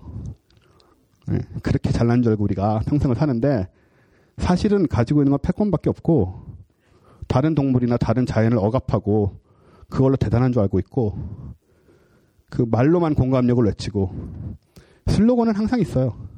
말로만 공감을 외치고 말로만 뭐 복지 뭐 돕고 다 좋아요. 그렇다고 우리가 항상 어딜 가서 봉사활동을 해야 되고 이런 얘기를 하는 것도 아니에요. 그 공감력들, 이 제도화되고 조직화될 수 있는 그런 것들이 구현될 수 있는 우리 자신의 손해의 감수라는 것까지 갖추지 못하면은 그 내가 갖고 있는 공감력의 본능은 그 동물 가족의 공감력의 공감력 수준을 절대 넘어서지 못하는 거죠. 그럼 우린 인간이 아닙니다. 저는 우리가 인간이 아니라고 생각해요. 우리가 생각하는 인간이 아직 못 됐다고 생각해요. 말로만 그러는 거지. 그래서 이렇게 인간의 독립과 인간성의 수립과 이것을 저는 근대 정신, 근대성이라고 부르는 것이고 근대는 이제 여기서 이제 근대에 대해서 좀 얘기를 하려는 게 시대이기도 하지만은 정신이에요. 그보다는 지금 여, 지금까지 맥락을 이제 들으셨으니 아시겠지만은 근대는 또 세계관입니다. 그래서 우리는 지금 현대에 살고 있다고 주장을 하고 생각을 하죠. 뭐 시대 시대적인 관점으로 자꾸 보니까 근데 사실은 세계관으로서의 시대는 물론이고, 아, 근대는 물론이고, 시대로서의 근대도 대충 그냥 얼버무려서 제출해버린 숙제 같은 걸로 끝내버렸어요. 그러니까 졸업을 하지 못하고 다음 단계로 넘어갔다고 생각을 하고 우리는 현대에 사는, 심지어는 뭐 탈현대 이런 말도 있죠. 탈근대, 현대. 그 다음 단계로 넘어간 줄 알고 있는데, 문제는 그 근대하면 가장 떠오르는 그 슬로건이 뭐예요? 자유 평등 박애 아닙니까? 그죠? 그게 프랑스 혁명의 슬로건이었는데 프랑스 혁명이 언제예요? 1789년이잖아요. 그러니까 200년이 훨씬 넘었죠. 이때 이제 자유와 평등과 박애를 이루겠답시고 혁명을 했습니다. 그 슬로건이 세계적으로 퍼졌고 우리 다 알고 있고 배우고 있어요. 문제는 뭐냐면은 그래서 이제 그걸 졸업하고 우리가 이제 200년 지나서 현대 잘 살고 잘 먹고 잘 살고 있는데 그러면은 그 슬로건들이 구현이 됐습니까? 하나도 안 됐잖아요. 아, 조금은 됐죠, 물론. 조금은. 그때보다 분명히 나아요, 사회가. 그죠? 그때보다 낫고, 뭐, 그때보다 더 평등해지기도 했을 것이고, 더 자유롭기도, 자유로워지기도 했을 것이고, 여러모로 나아진 건 사실이지만, 그 사람들이 당시에 얘기하던 수준의 자유평등 박애에조차도 아직도 200 몇십 년이 넘었는데도 도달하지 못했어요. 까마득합니다. 도달하기는 커녕. 다들 아시잖아요. 지금 세상이 어떤지. 뭐 어제 그제도 시리아의 대학에서 오늘인가요? 테러가 일어나서 60명이 죽었다 그러죠. 이런 일이 매일같이 일어나죠. 지난 200 몇십 년 동안 그 저 슬로건들이 나온 이후에도 매일같이 벌어졌어요. 전쟁, 살육, 뭐 기아, 질병, 오만 가지 문제들 슬로건으로만 존재하는 거지 확립하지 못한 채 우리는 굉장히 그 시대를 졸업하고 아주 멋지게 살고 있는 거로 착각을 하고 있습니다. 저는 이걸 직시하자는 얘기예요. 우리의 경험을 통해서 경험이라고 그랬잖아요. 그 적사는 개인이 개인의 경험을 통해서 한계를 알고 그걸 극복하려고 하듯이 역사도 숫자나 이름의 나열이 아니라 이런 것들을 우리가 직시하고 우리가 지금 어디 있나 스스로 최면공을 풀어야 됩니다. 우리가 정말로 어느 지점에 있나 어떤 점에서 잘나고 어떤 점에서 못난 존재인가를 알지 못하면 경험에서 아무것도 배울 수 없다는 얘기를 하는 거죠. 자, 그래서 이제 이런 것들을 어, 아까 뭐 전근대성 어릴 때부터 생각했던 것들하고 그 다음에 살면서 외국 가서 느낀 것들하고 그 다음에 세상이 왜 이렇게 잘못됐나. 근데 이유를 풀어내기가 힘든 거예요, 혼자서는. 그래서 이제 역사를 봐야겠다. 어, 그런 과정이 오래, 저한테 오랫동안 있었던 것이고, 그렇게 이제 유럽을 가면서 유럽의이라는 사회, 책에 보면은 현대 사회 얘기도 많이 나오거든요. 유럽 사회와 유럽 역사 관련돼서 이걸 풀어보고 싶은 욕심이 생겼다는 거죠. 그러면 그 왜 유럽 역사냐? 유럽 역사는 우리한테 왜 중요하냐? 라는 얘기를 좀 드릴게요. 일단은 유럽 역사는 그냥 우리 역사입니다. 음, 우리가 이제 국사를 따로 배우고 세계사를 따로 배우니까 국사는 우리 역사고 세계사는 저기 뭐 아주 멀리 떨어진 세상의 역사라고 생각을 하죠. 그런데 사실은 저는 이제부터는 그렇게 봐야 된다고 생각을 해요. 전 세계의 모든 역사가 다 우리 역사입니다. 그죠? 그런 세상이 됐죠, 지금은. 유럽 역사는 특히 더 그래요. 지금 여기 한복 입고 계신 분 계신가요? 혹은 소달구지 타고 오신 분? 안 계시죠? 햄버거를 한 번도 안 드셔본 분. 무슨 얘기인지 아시겠죠? 포인트가. 좋든 싫든 간에 한 100년쯤 전부터 세상은 어, 뭐 사실 우리뿐만 아니고 전 세계가 마찬가지죠. 유럽인들이 만들어낸 문물과 사상과 제도와 가치에 의해서 점령당했어요. 좋은 의미에서든 나쁜 의미에서든. 그래서 지금 우리는 우리가 원래 가지고 있던 무슨 어 100년 전 이전에 가지고 있던 그러니까 국사에서 배우던 세계 이상으로 그 사람들이 만들어 놓은 것들을 통해서 살고 있습니다. 먹는 것부터 입는 것, 뭐 뿐만 아니고 생각하는 방식 또 꽤나 민주주의 같은 시스템, 그죠? 대통령제 모든 거 여기 우리 의자에 앉아 지금 방바닥에 안 앉아 있잖아요, 그죠? 그런 거. 그래서 근대 시대로서의 근대를 얘기를 하면은 근대화는 곧 아까 방금 얘기한 근대랑 조금 다른 의미인데 근대화는 곧 유럽화이기도 해요. westernization이죠. 그게 이제 뭐 유럽뿐만 아니고 물론 우리 이제 미국 영향을 많이 받았지만은 미국도 사실은 뭐 분명히 그쪽 문화에서 뿌리가 시작된 거니까 같이 취급을 일단 하는 거죠 이 경우는. 그래서 우리가 결국은 방금 얘기했던 경험, 우리 스스로를 이해하기 위해서 우리가 지금 살고 있는 모습과 삶과 생각과 이런 걸 이해하기 위해서는 우리 역사, 국사를 아는 것만큼이나 유럽사를 알아야 된다고 저는 생각을 하는 거죠. 유럽사, 유럽 뭐 철학이 됐던 유럽 사상이 됐던 뭐가 됐던 그것도 이제 우리 역사가 추상적인 의미뿐만 아니고 아주 구체적인 의미에서 우리 역사가 되어 있다. 그 서구 문명의 뿌리나 현상이나 이런 것들을 이해하고 느껴야 된다라고 생각을 하는 거고 그리고 아까 지금 중요하게 얘기했던 뭐 자유평등 박애라는 아주 심플한 슬로건을 갖고 얘기를 했지만은 그런 근대 정신이라는 것도 상당 부분 유럽에 기초하고 있죠, 사실은. 그 공감력의 제도화라는 거요. 그죠? 공감의 제도화라는 거, 어, 민주주의가 사실은 공감의 제도화의 대표적인 케이스잖아요. 민주주의 이전에는 뭡니까? 지배하는 사람과 지배받는 사람이 아주 공식적으로 존재하죠. 지금도 물론 있습니다. 그죠? 우리는 대부분 지배받는 사람들이죠. 솔직히 얘기해서. 아, 근데 그 당시에는 그게 당연한 거였죠. 이게 굉장히 중요한 말입니다. 당연한 거. 누가 저한테, 예를 들어서 제가 누구한테 이런 얘기를 해요. 아, 뭐, 그, 옛날에는 지배하는 사람과 지배받는 사람이 따로 있지 않느냐. 그럼, 아, 뭐, 지금도 그렇지 않느냐. 맞아요. 맞는데, 우리가 지금까지 해놓은 것 중에 하나가 뭐냐면은, 그 당연이라는 수식어를 떼놓은 겁니다. 사실은. 그죠? 그전에는 그게 그냥 당연한 거였어요. 지, 당연히 힘세고 돈 많고 강한 사람들이 지배하는 거고, 나머지 사람들이 그냥 지배받는 거였습니다. 공감력은 여기서 어디서 생겨났죠? 지배받는 사람들끼리 이해하면 생겨났죠, 맨 처음에는. 그죠? 지배당하는 사람들끼리 처음에는 아마도 개별적으로 지배하는 사람들의 비위를 맞추기에 급급했을 거예요. 나 혼자라도 살아야 되니까. 그러다가 이 사람들이 연합을 합니다. 무슨 이유에선가? 여러 가지 상황에서, 여러 가지 조건에서. 그래서 서로 간에 공감이 됐고, 그 다음에는 지식인들이 이탈합니다. 지배 계급이 이탈해요. 지배 계급의 사람들이 지배 당하는 사람들의 일을 공감하기 시작했어요. 그런 과정에서 혁명이고 뭐고 다 일어난 거죠, 사실은. 그죠? 철저하게 지배받는 계급만이 일으킨 혁명은 없습니다. 항상 그런 식이었어요. 그럼에도 불구하고 어, 세상은 아직 이 모양입니다. 대전제를 하나 할게요. 역사는 절대로 저절로 발전하지 않습니다. 어떤 위대한 분이 뭐라고 말했든 간에 저는 절대로 아니라고 얘기를 합니다. 한목적성 따위는 없습니다. 역사에. 운명적인 한목적성을 얘기를 하나요? 우리가 태어나서 살고 살다 보면 시대가 지나면서 저절로 절대 정신을 이루기 위한 세계로 간다거나 아니면은 계급이 없는 평등 사회가 됩니까? 절대로 그렇게 생각하지 않아요, 저는. 저는 아 물론 그 그런 생각을 하는 마음이나 이상은 공감하고도 남죠, 충분히. 근데 제가 문제를 얘기를 하는 거는 그 운명적인 한목적성 이런 식의 얘기들 해겔이나 막스식의 그런 얘기엔 동의할 수 없다는 거고 다만 역사가 발전을 하려고 한다면 오로지 구성원의 노력으로만 가능한 겁니다. 반드시. 아니면 얼마든지 퇴보하거나 심지어는 그냥 역사가 소멸해 버릴 수도 있죠. 이게 막스 시대만 해도 우리가 인류가 인류 자신을 절, 철저하게 소멸시킨다는 발상을 하기가 힘들었어요. 우리 자신한테 그 힘이 없었어요. 그러니까는 사실 우리가 뭐 멸망 얘기를 할 때 제가 또 그런 쪽에도 좀 전문가거든요. 종말론 이런 거 네, 뭐 아시는 분 아시겠지만은 우리가 멸망이란 얘기를 자 멸망 이게 여러 가지 종류가 있어요. 지구 멸망이란 거는 지구상의 모든 생명의 깡그리 다 없어지는 겁니다. 우리만 지구에 사는 게 아니잖아요, 그죠? 어, 우리가 죽어 없어진다 한들 나머지 뭐 여러 가지 생물들이 잘 살고 있으면 지구 멸망한 거 아니에요.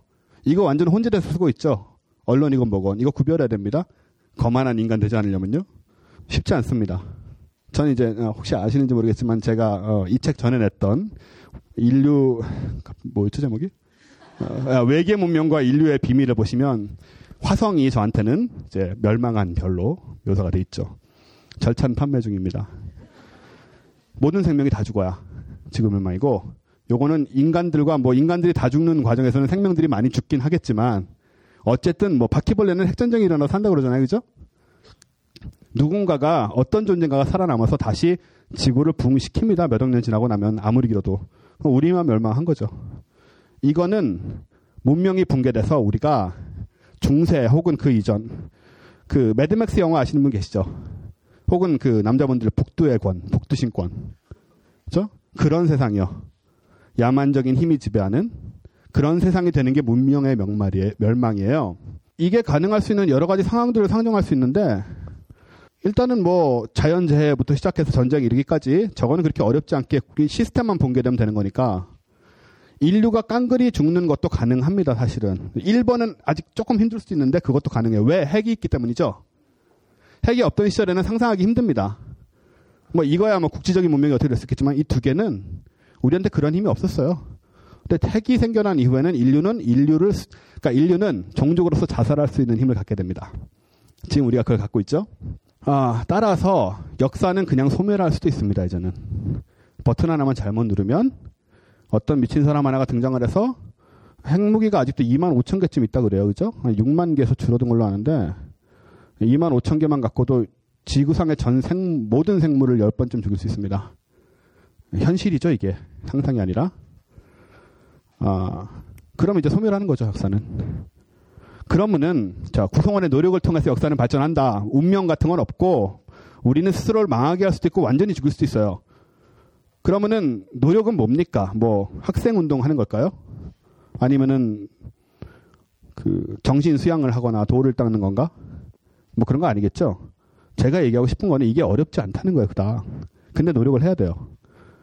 앞에서 제가 얘기했던 근대적 사고, 근대성에 대한 그 의미가 뭔지를 생각하고 그거를 실천하려고 하면 됩니다. 근데 그게 어려운 일이 아니에요. 그렇게까지. 그거를 생각하고, 그러니까는 인간이 말로만 인간이 아니라 우리가 인간이라고 얘기할 때 그 의미를 담은 인간이 스스로 되려고 하면 되잖아요. 스스로 되고 이런 생각을 사람들하고 나누고 나아가서 그것이 조직화, 제도화되면 됩니다. 공감성과 같은 맥락에서 그렇게 되면 역사는 발전하는 거죠. 아니면은 발전 안 하는 거죠, 뭐. 예를 들어서 어, 작년 12월 19일 무슨 날인지 다 아실 텐데 그 전에 역사에 비해서 우린 지금 발전했을까요? 앞으로 5년 동안 어떨까요? 조금 비관적이죠, 그죠? 솔직히 말해서. 네. 이게 5년이 될 수도 있고, 우리 경우에는 뭐 5년이 될 수도 있고, 5년 후에 또 어떤 양상이 되냐에 따라서 30년이 될 수도 있어요. 100년이 될 수도 있고, 아무도 모릅니다, 그거는. 아, 그러다가 뭐 핵전쟁 나서 멸망해 버리면은 12월 19일로 우리 대한민국의 역사 발전은 끝난 겁니다. 이게 되게 이렇게 좀 되게 심각하고 첨예한 문제라는 거고요. 그리고 문명이 중단기적으로 방금도 얘기 했지만 중단기적으로 퇴행한 경우는 얼마든지 있어요. 저는 중세 천년을 그렇게 보죠.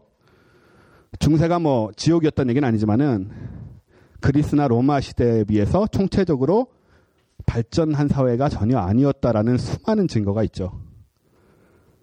이제 뭐 이런 거요. 로마 그리스 로마에 대해서 뭐 관심 많으신 분도 있고 전혀 모르시는 분도 계시겠지만은 사회 간접 자본 그러니까 인프라의 개념은 로마에서 나온 거예요. 로마의 주요 도로, 로마 시를 말하는 게 아닙니다. 로마 제국을 말하는 거죠. 제국의 주요 도로는 다 포장도로였어요. 그 돌로 포장을 하거나 아니면은 돌이 여의치 않으면은 시멘트 같은 걸로 포장을 했어요. 그 도로의 일부가 아직도 유럽에 쓰이고 있습니다. 중세에는 이런 길을 만든 적이 없어요. 전부 흙길이죠.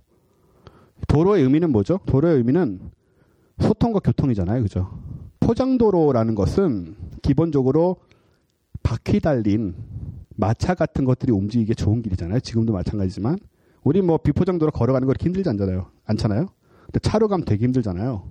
그러니까 얘네들은 제국 내 전체에서 서로 간에 교통을 하고 서로 간에 인적 교류, 물적 교류, 사상적 교류 이런 것들이 굉장히 활발하고 개방적으로 이루어져 있고 그게 그렇게 중요했던 거죠 로마인들한테. 뭐 안 해도 그만이잖아요 사실은. 그래서 엄청난 뭐 8만 킬로인가 10만 킬로에 달하는 그런 고속도로 라인을 만들어 놨었어요 로마가.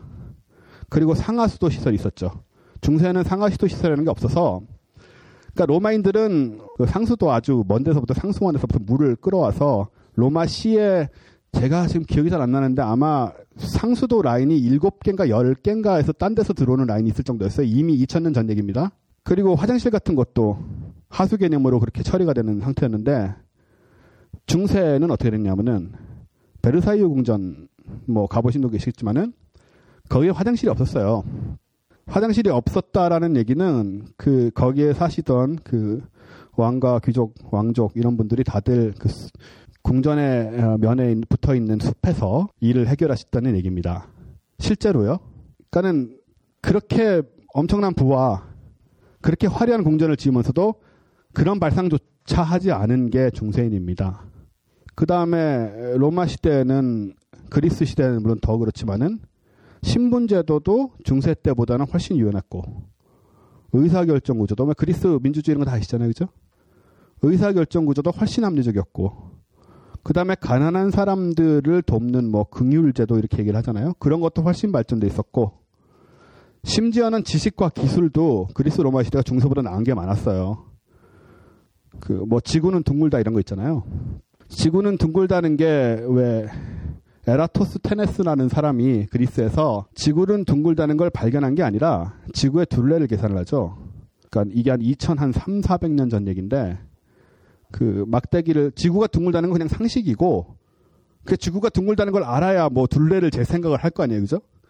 상식이고 거기 기둥을 세워 가지고 기둥 시에네 이집트의 시에네와 알렉산드리아였나 정확하게 기억이 안 나요. 근데 알렉산드르의 메시면은 시에네에 무슨 기둥이 그림자가 어떻게 되고 이런 얘기인데 그걸 계산을 해가지고 지구의 둘레를 실제 둘레와 거의 가깝게 계산을 해냈어요. 그 시대에 이미. 그런데 이제 나중에 콜럼부스가 1492년에 떠났으니까 15세기 말이잖아요. 그죠?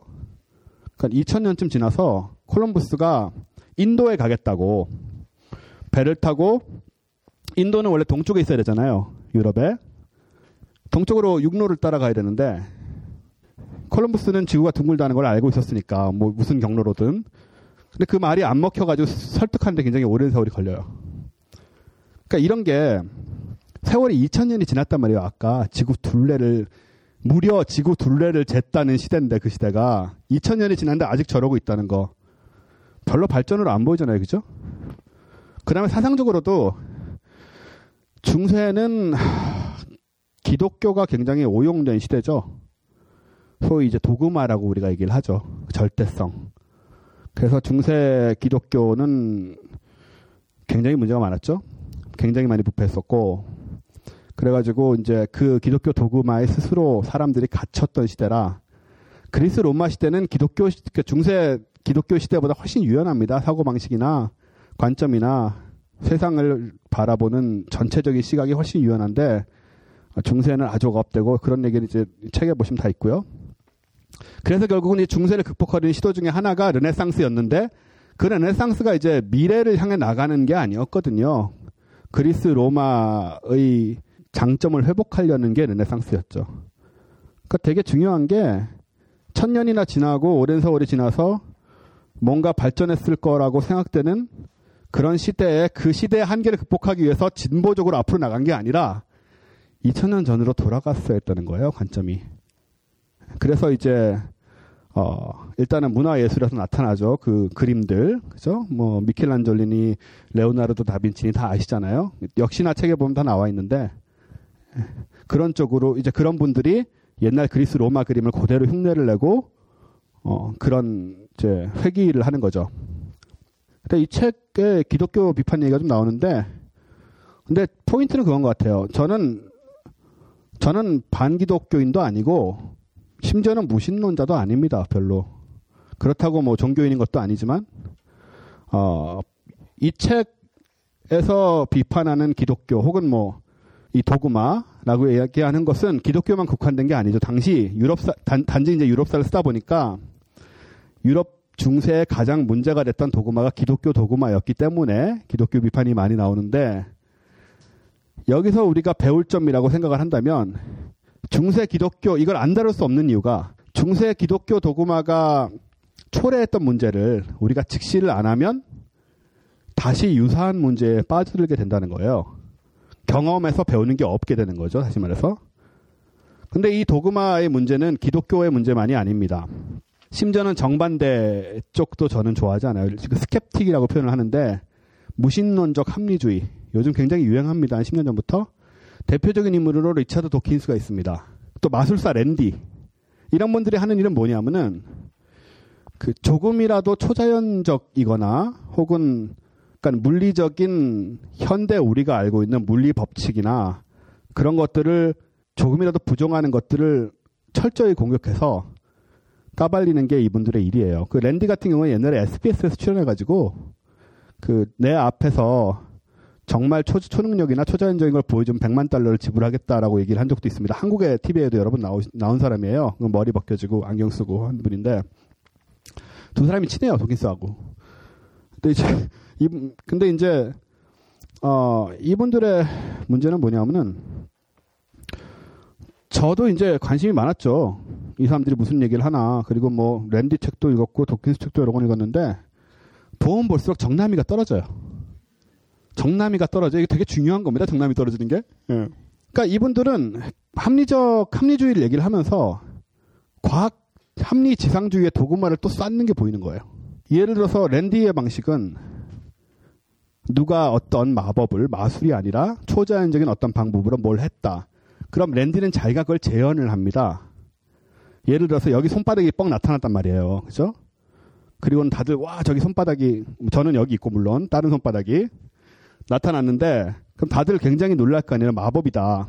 제가 이거를 트릭으로 한 마술이라고 생각을 하면은 다들 박수치고 야 신기하다 어떻게 저걸 했을까 하겠지만은 제가 이게 초자연적이라고 초자연적으로 일어난 현상이라고 말할 수도 있잖아요. 그리고 어쩌면 정말 초자연적인 뭐가 있을 수도 있잖아요. 그죠? 완전히 부정할 수는 없잖아요. 랜디 같은 사람 나타나서 어떻게 얘기를 하냐면은 자기의 마술 기술로 똑같은 걸 해요. 여기서. 그리고는 내가 마술 기술로 이걸 할 수 있기 때문에 저것은 조작이다라고 얘기하는 거죠. 논리적으로 정당한가요, 이게? 그죠? 꼭 정당한가요? 물론, 제가 마술 기술이 아주 뛰어난 사람이라 그런 어떤 신기해 보이는 현상도 복제할 수 있을지도 몰라요. 그게 증명하는 부분은 그 현상이 기술, 트릭으로 실현될 수 있다 뿐이에요. 내가 한 일만 증명하는 거죠. 저기에서 일어난 어떤 다른 비슷한 현상이 반드시 내 방법으로 이루어졌다는 걸 증명하는 건 아니거든요.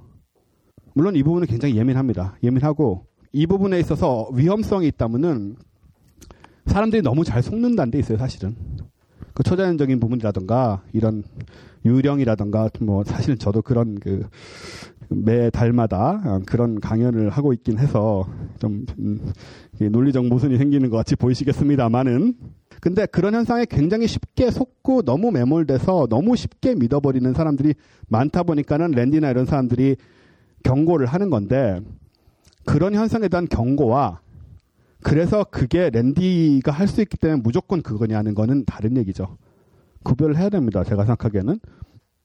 그러니까 결국은 그 도그마 신비주의를 깨는 것 같이 얘기하면서 일부 과학자들이나 일부 과학 지상 지상주의자들도 과학적으로 지금 우리의 눈에 보기에 과학적으로 확실하지 않은 것들은 존재하지 않는다라고까지 얘기를 하고 있다는 거죠.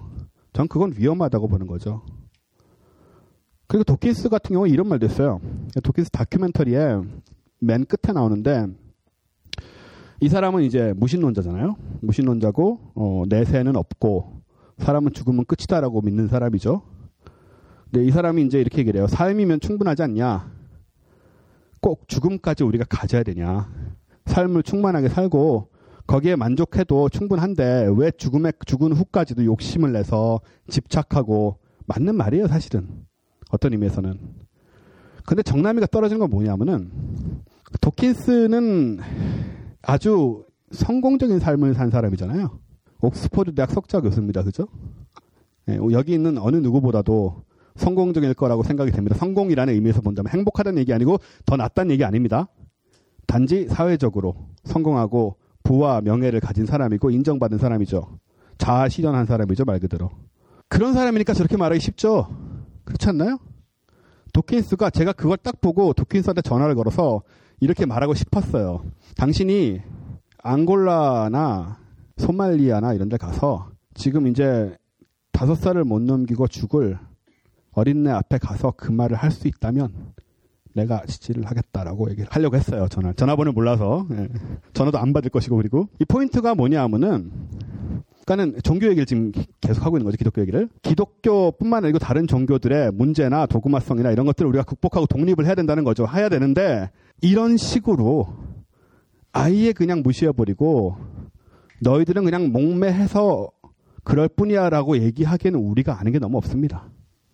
도킨수도 아는 게 너무 없어요. 저렇게까지 말을 하려면은 정말 우주에 많은 것을 알아야 돼요. 그리고 방금도 얘기했지만은 도킨스 같이 아니 도킨스의 뭐 100분의 1이라도 충만한 삶을 살 기회가 없는 사람들 지구상에 뭐 아주 비참한 경우만 따져도 한 5억은 있을 겁니다. 걔네들한테 가서 이렇게 얘기할 수 있어요? 야, 삶이면 충분하지 않냐? 어, 삶을 너 있는 데까지 누리고 살고 얘는 7살에 죽을 건데? 평생 맛있는 거 한 번 못 먹어본 애들이에요. 제 친구가 아프리카에서 옛날에 봉사활동을 한 적이 있어요. 한 십몇 년 된 얘기인데, 애가 이제 되게 이쁜 애가 있었나 봐요. 그한 일곱 살쯤 된 애랑 세 살쯤 된 동생이랑 흑인 애들이 굉장히 깨지지하고 뭐 굉장히 말도 못하게 힘들게 사는 거죠. 그 보다가 얘가 초콜릿을 줬다고요. 큰애한테. 얘가 초콜릿을 먹었어요. 그러니까 얘 평생 먹어본 아마 유일하게 맛있는 음식 아니었을까요? 진짜로 맛있는 무엇? 그죠? 초콜릿을 먹고 그다음부터 밥을 안 먹어요. 너무 맛이 없는 거야. 결국은 다시 먹게 됐어. 그렇다고 뭐 굶어 죽었다라든가 이런 식의 비참한 얘기는 아닙니다. 다시 먹게 됐는데 근데 이 친구가 그래서 이제 물어봤대요. 그랬더니 아 그러면 안 된대. 그 헤드에서 저 위 높은 사람이 그랬대요. 왜 그러냐고 그랬더니는 그렇게 물어봤더니 희망 고문인 거예요 일종의 초콜릿 하나 먹어보는 게 세상에 이렇게 맛있는 게 있다는 걸 알게 되는데 다시는 먹을 기회가 없는 거예요. 그렇다고 얘가 다니면서 모든 애들한테 초콜릿을 줄 수 있나요? 얘한테만 계속 줄 수 있나요? 이런 게 세상입니다. 우리 눈에 안 보일 뿐이지. 도끼스 눈에 안 보일 뿐이죠. 이렇게 살지 말자는 얘기죠, 제 얘기는. 도킨스처럼. 아, 좀 죄송하네. 저 존경하는 학자님인데. 그래서 삶과 죽음의 진실은 아무도 모르잖아요. 도킨스도 모르고 우리도 모르고. 근데 그걸 안다는 듯이 행동할 때 그때 바로 도구마에 빠지는 겁니다. 그게 기독교든 이슬람교든 뭐 과학적 합리주의든 상관없어요, 도구마는. 얼굴만 달리할 뿐이죠. 내가 모든 걸 알고 있고 내가 우주의 진리를 알고 있고 따라서 이건 이래야 돼라고 말하는 순간에 그 사람은 도구마에 빠지는 거죠. 그게 중세성이에요. 세상은 그렇게 일도 양단으로 나눠지는 것이 아니다. 일도 양단으로 나누는 순간 그건 도구마가 된다. 무엇이든 간에요. 강조하고 싶습니다. 무엇이든 간에 우리가 아무리 믿는 것, 여러분이 우리가 같이 믿는 것조차도 그렇게 될 수 있습니다.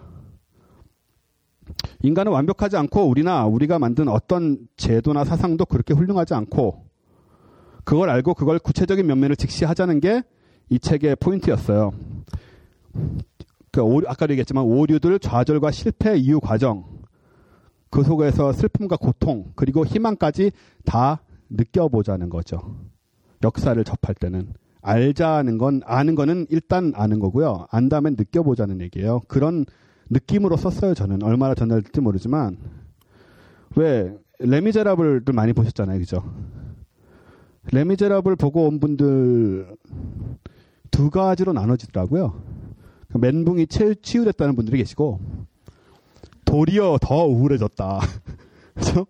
두 부류로 나뉘는데 저도 봤고요. 내용만 보면 진짜 슬프고 비참하잖아요, 그죠? 그리고 뭐 그 혁명이라고 하다 다 죽고 막 그냥 뭐야 이게. 근데 역사적 맥락 속에서 읽으면 어떨까요?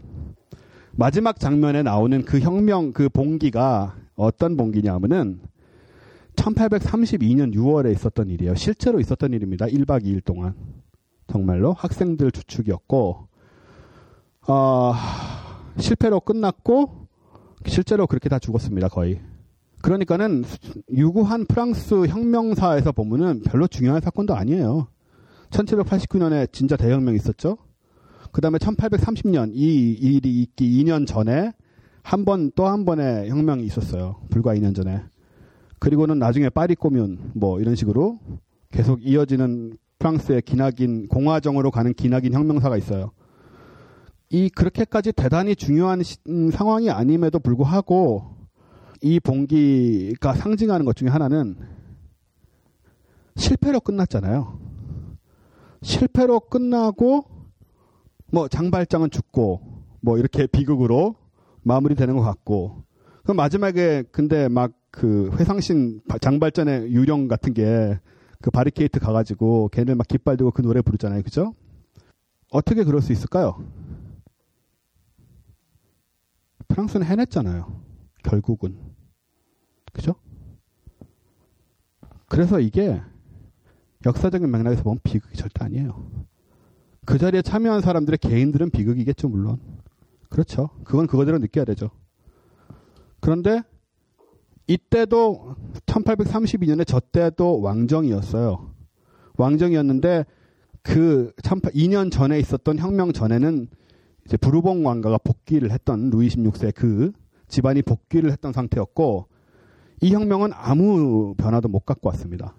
사실은 공화정을 이루려고 했던 거죠. 그러니까 부르봉 왕가의 왕이 1830년대에 퇴위를 하고 1830년에 이제 새로 들어온 왕은 입헌 군주제 하의 왕이었는데 이 부르주아들과 결탁을 해가지고 국민 생활이 전혀 나아지질 않은 거예요. 그래가지고 얘네들이 혁명을 일으키는데 실패하고 1848년까지 그 상황이 이어집니다.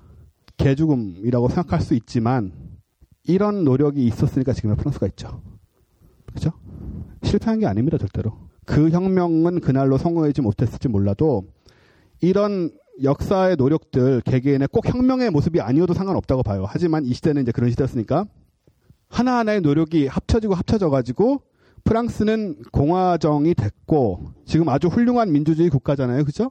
세계를 리드하는 민주주의라는 입장에서 보면 공짜로 얻은 게 아니죠, 절대로. 우리보다 훨씬 더 많은 피를 흘렸어요. 우리보다 훨씬 더 많이 고생했습니다. 그리고는 결국은 이렇기 때문에 레미제라블의 마지막 장면이 그렇게 깃발 들고 힘줄 수 있잖아요. 그런 거라고 생각해요, 저는. 프랑스는 여러 가지로 제 책에도 굉장히 많이 나오는데 인류의 귀감이 되는 그런 나라라고 생각을 하는 게 끝없는 보수화와 왕정 복귀, 뭐 재정 수립 이런 시도 속에서도 결국은 공화정을 이뤄냅니다. 이뤄내서 많은 사람들이 그 체제를 답습하고 따라하고 싶어 하고 똘레랑스 이런 말 되게 이용했죠. 왜? 그 와중에서 또 그런 것도 얻어냅니다. 그런 역사의 긴 맥락에서 보면은 결국은 당장의 퇴보로 보이고 당장의 실패로 보이고 할 수 있어요. 10년, 50년. 그럼 이제 거기서 만약에 프랑스인들이 좌절하고 그죠? 아, 뭐 이렇게 열심히 해도 안 되고 대혁명 절단 나고 나폴레옹 황제 되고 부르봉 왕가 복귀하고 이거 하고 좀 학생들 다 죽고 거기서 포기하면은 음, 뭐 역사 발전은 없는 거죠. 뭐. 끝나는 거죠, 그냥. 그러다가 뭐 이젠 자멸할 수 있으니까 우리는 핵전쟁 나서 다 죽는 거죠, 뭐. 반면에 계속 노력했으니까 이렇게 됐거든요. 이런 의미에서 저는 어, 멘붕 치료가 맞다고 생각을 하는 거죠. 레미제라블이. 반대로 이제 이 책으로 나오지만은 영국 같은 경우는 어때요? 영국은 혁명이 없었죠, 제대로. 영국하고 프랑스는 사이가 되게 안 좋아요. 그 사람들끼리 되게 안 좋아하는데 어, 영국인들이 보기에 프랑스는 거칠고 즉흥적이고 막 감정적이고 이런 좀 그런 사람들이에요. 프랑스인들이 보기에 영국인들은 깝깝하고 꽉 막히고 어, 그런 타입인데 영국은 그래서 아직도 왕이 있잖아요. 그죠? 명예혁명이라는 식의 혁명을 했죠. 혁명이 아니고 이제 조약이었죠, 사실은. 그죠? 피를 안 흘렸다고 되게 좋아해서 그때 명예혁명이라고 붙였어요. 그 당대를 사는 사람들한테는 피를 안 흘리는 게 굉장히 중요하죠. 하지만은 역사적인 맥락에서 보면 그렇기 때문에 때문에 영국은 아직도 왕과 귀족과 그 사람들이 남아서 굉장히 많은 돈을 쓰고 그렇게 살고 있는데 여기서 제가 얘기하고 싶은 건 뭐냐면은 저는 그렇게 생각해요. 여러분 어떻게 생각하실지 모르겠지만 왕이나 귀족 같은 게 있는 나라가 진짜 민주주의 국가입니까? 저는 그렇게 생각 안 해요. 타고난 신분이 있습니다, 여기는. 그 사람들이 실제로 다스리고 안 다스리고 중요한 게 아니에요. 우리가 은연중에 이런 거 생각 안 하잖아요, 잘. 아, 뭐 그분들은 지배하지 않고 뭐 통치하지 않고 굴리면 안 되네요, 그죠? 그래가지고 엄청나게 많은 돈을 쓰고 있고, 뭐 돈을 쓰고 어쩌고 하는 것들 그 나라 전통 이런 걸로 봐주는 거 뭐 우리도 그렇게 볼 수 있고 자기들도 그렇게 볼 수 있죠. 그건 그건데 민주주의 국가입니까? 전 아니라고 생각해요. 덜 떨어진 거죠. 영국보다 우리가 더 민주주의 국가입니다. 그런 의미에서는 공화정을 이루지 못한 나라들 왕과 귀족과 왕족들이 어떤 의미로든 어떤 의미로든 이익을 얻고 있고 이런 나라들은 배경에 깔린 사상은 왕이 귀족 이어서 부르주아들 백성들에게 자유와 권리를 선물로 시해한 겁니다. 그런 개념이죠. 그럼으로써 자기들의 권리와 지위를 샀습니다. 전 잘못됐다고 생각해요, 이게. 예, 이제 좀 마무리를. 자, 나폴레옹 얘기가 제 책에 보면 길게 나와요. 나폴레옹이라는 사람에 대해서, 그러니까 제가 아까 얘기했잖아요. 그러니까 사람을 보자고, 역사를 볼 때. 역사를 볼 때 뭐, 사건을 볼 수도 있고, 뭐, 흐름을 볼 수도 있고, 다 중요하죠. 인물을 볼 수도 있죠. 근데 인물을 보는 것과 사람을 보는 게 좀 다릅니다. 그죠? 인물은 이런 인물이 뭘 했고 어쩌고저 사람을 보는 건 그 사람을 정말 보자는 거예요. 여기에 제가 써놓은 나폴레옹 얘기가 제가 그런 쪽으로 접근을 좀 많이 한 거거든요. 정말 나폴레옹은 황제가 되려고 했던 걸까? 나폴레옹은 정말 권력력에 미쳐서 유럽을 지배해서 발 아래 두려고 했던 그런 마지막 정복자였던 걸까? 아, 물론 뭐, 교과서적으로는 그게 맞죠, 거의. 근데 이렇게 피상적으로 이해하면 나폴레옹에 대해서 우리가 아무것도 모릅니다. 사람이잖아요. 우리 우리 하루하루 현실의 삶 있잖아요. 그죠? 그리고 우리 주변 사람들, 우리가 아는 사람들, 친구 등등 바라볼 때는 우리한테 뭐가 중요해요? 그 사람 말과 행동도 중요하지만 그 배경이나 동기나 감정이나 그런 것들이 굉장히 중요하잖아요. 어떤 사람이 제가 아는 사람이 제가 인간으로 보는 사람이 어떤 행동을 했을 때 그게 좋은 행동인 경우도 있고 나쁜 행동인 경우도 있겠지만은 그럴 때 그 사람이 한 행동의 어떤 이면이나 우리는 그걸 느끼려고 하잖아요. 그죠? 이게 인간을 보는 건데, 역사에서 인물에 접근할 때는 어떤 식이냐면은 마치 로봇의 삶을 다루듯이 그런 게 전혀 고려가 안 된다는 거죠. 그래서 이러이러하고 저러저러해서 이 사람은 이랬다. 이런 도식이 성립이 되어 어떤 인간의 삶 전체다. 이런 도식을 그냥 적용을 한다고요. 그 배경에는 마치 권력욕, 명예욕 혹은 반대로 희생정신 인류의 이런 단순한 동기들만이 기계적으로 배치되어 있는 삶을 산 것 같아요, 그 사람들은. 우리가 보는 대부분의 역사적인 인물들이 그렇잖아요. 어떤 위인들은 인류애와 그 희생정신의 산물이에요, 그냥. 그, 그 총화예요. 다른 건 없어요. 그죠? 반면 나쁜 놈들은 순수 악이에요, 그냥. 히틀러를 예로 들어봅시다. 히틀러 순수 악입니까? 굉장히 위험한 얘기. 제 유럽에서 이런 얘기하면 저 잡혀갑니다. 정말로 잡혀가요. 저, 저 독일, 오스트리아 있을 때 장난으로 이거 했다가 애들이 친구들이 옆에서 뜯어 말리면서 뭐 하는 짓이냐고 지금. 아, 이게 이런 거구나. 히틀러가 제가 순수 악이냐고 질문 드렸을 때 여기에 포인트는 히틀러가 아니고 순수 악에 있습니다. 순수 악이란 건 존재하지 않기 때문이죠. 순수 악은 중세 개념입니다. 퓨어 이블이라고 그러죠. 순수 악은 악마에서 비롯된 거거든요. 기독교 전통에서는 그래요. 순수한 선이 없는 만큼 순수 악도 없어요. 그럼 히틀러는 뭡니까? 나쁜 사람이죠. 악인입니다. 악한 행동을 하고 잘못된 생각을 해서 많은 사람을 죽였어요.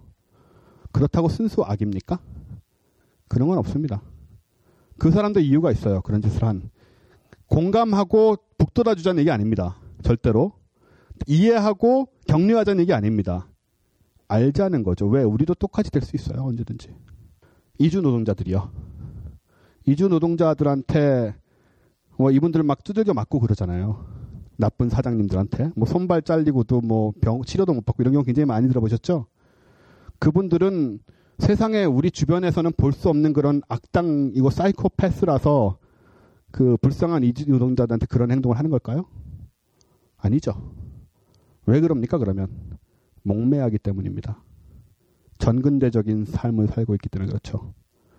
우리 중에 누구 어떤 사람도 그 목매함을 끝없이 견제하고 거기서 벗어나려고 하지 않으면은 언제 우리가 그렇게 될지 우리의 이해관계 때문에 우리의 편견 때문에 우리의 착각과 우리의 두려움 때문에 벌레가 왜 무섭습니까? 벌레가 우리한테 해를 끼치나요? 모든 벌레가? 아니잖아요. 모기는 싫죠 누구나. 하지만은 발 많이 달린 뭐 그리마 같은 거요. 우리 와서 물고 이러지 않잖아요. 근데 보면 죽이잖아요. 왜 그러나요? 달라서 그렇죠. 너무 달라서 그래요. 그 본능입니다.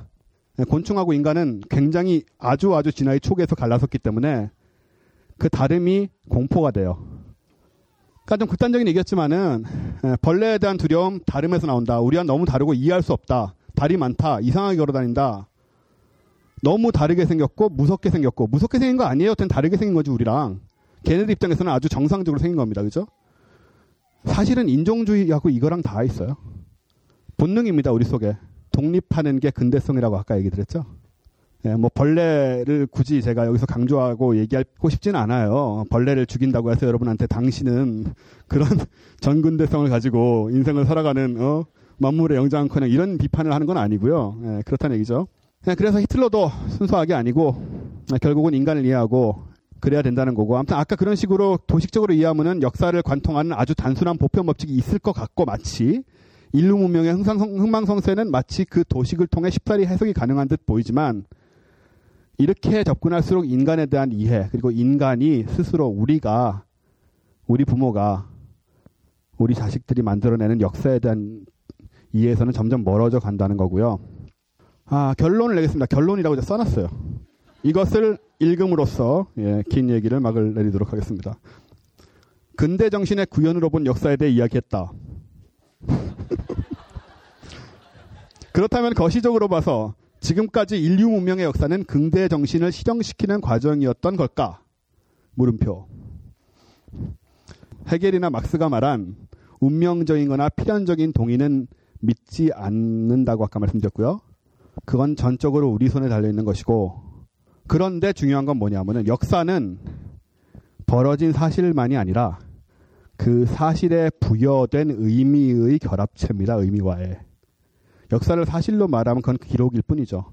역사를 우리가 지금 얘기하는 맥락에서 역사라고 말을 하려면 의미와 결합돼야 돼요.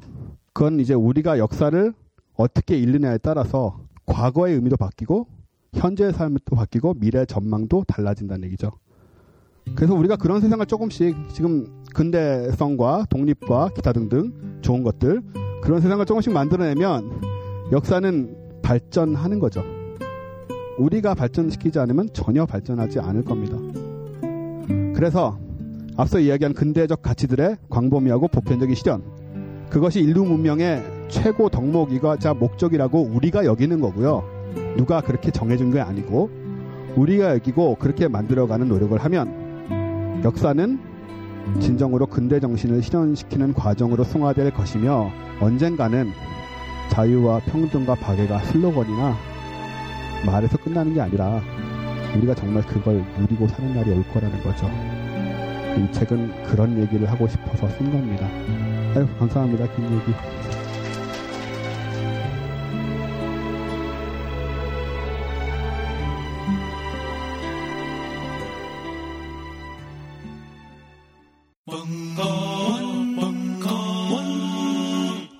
벙커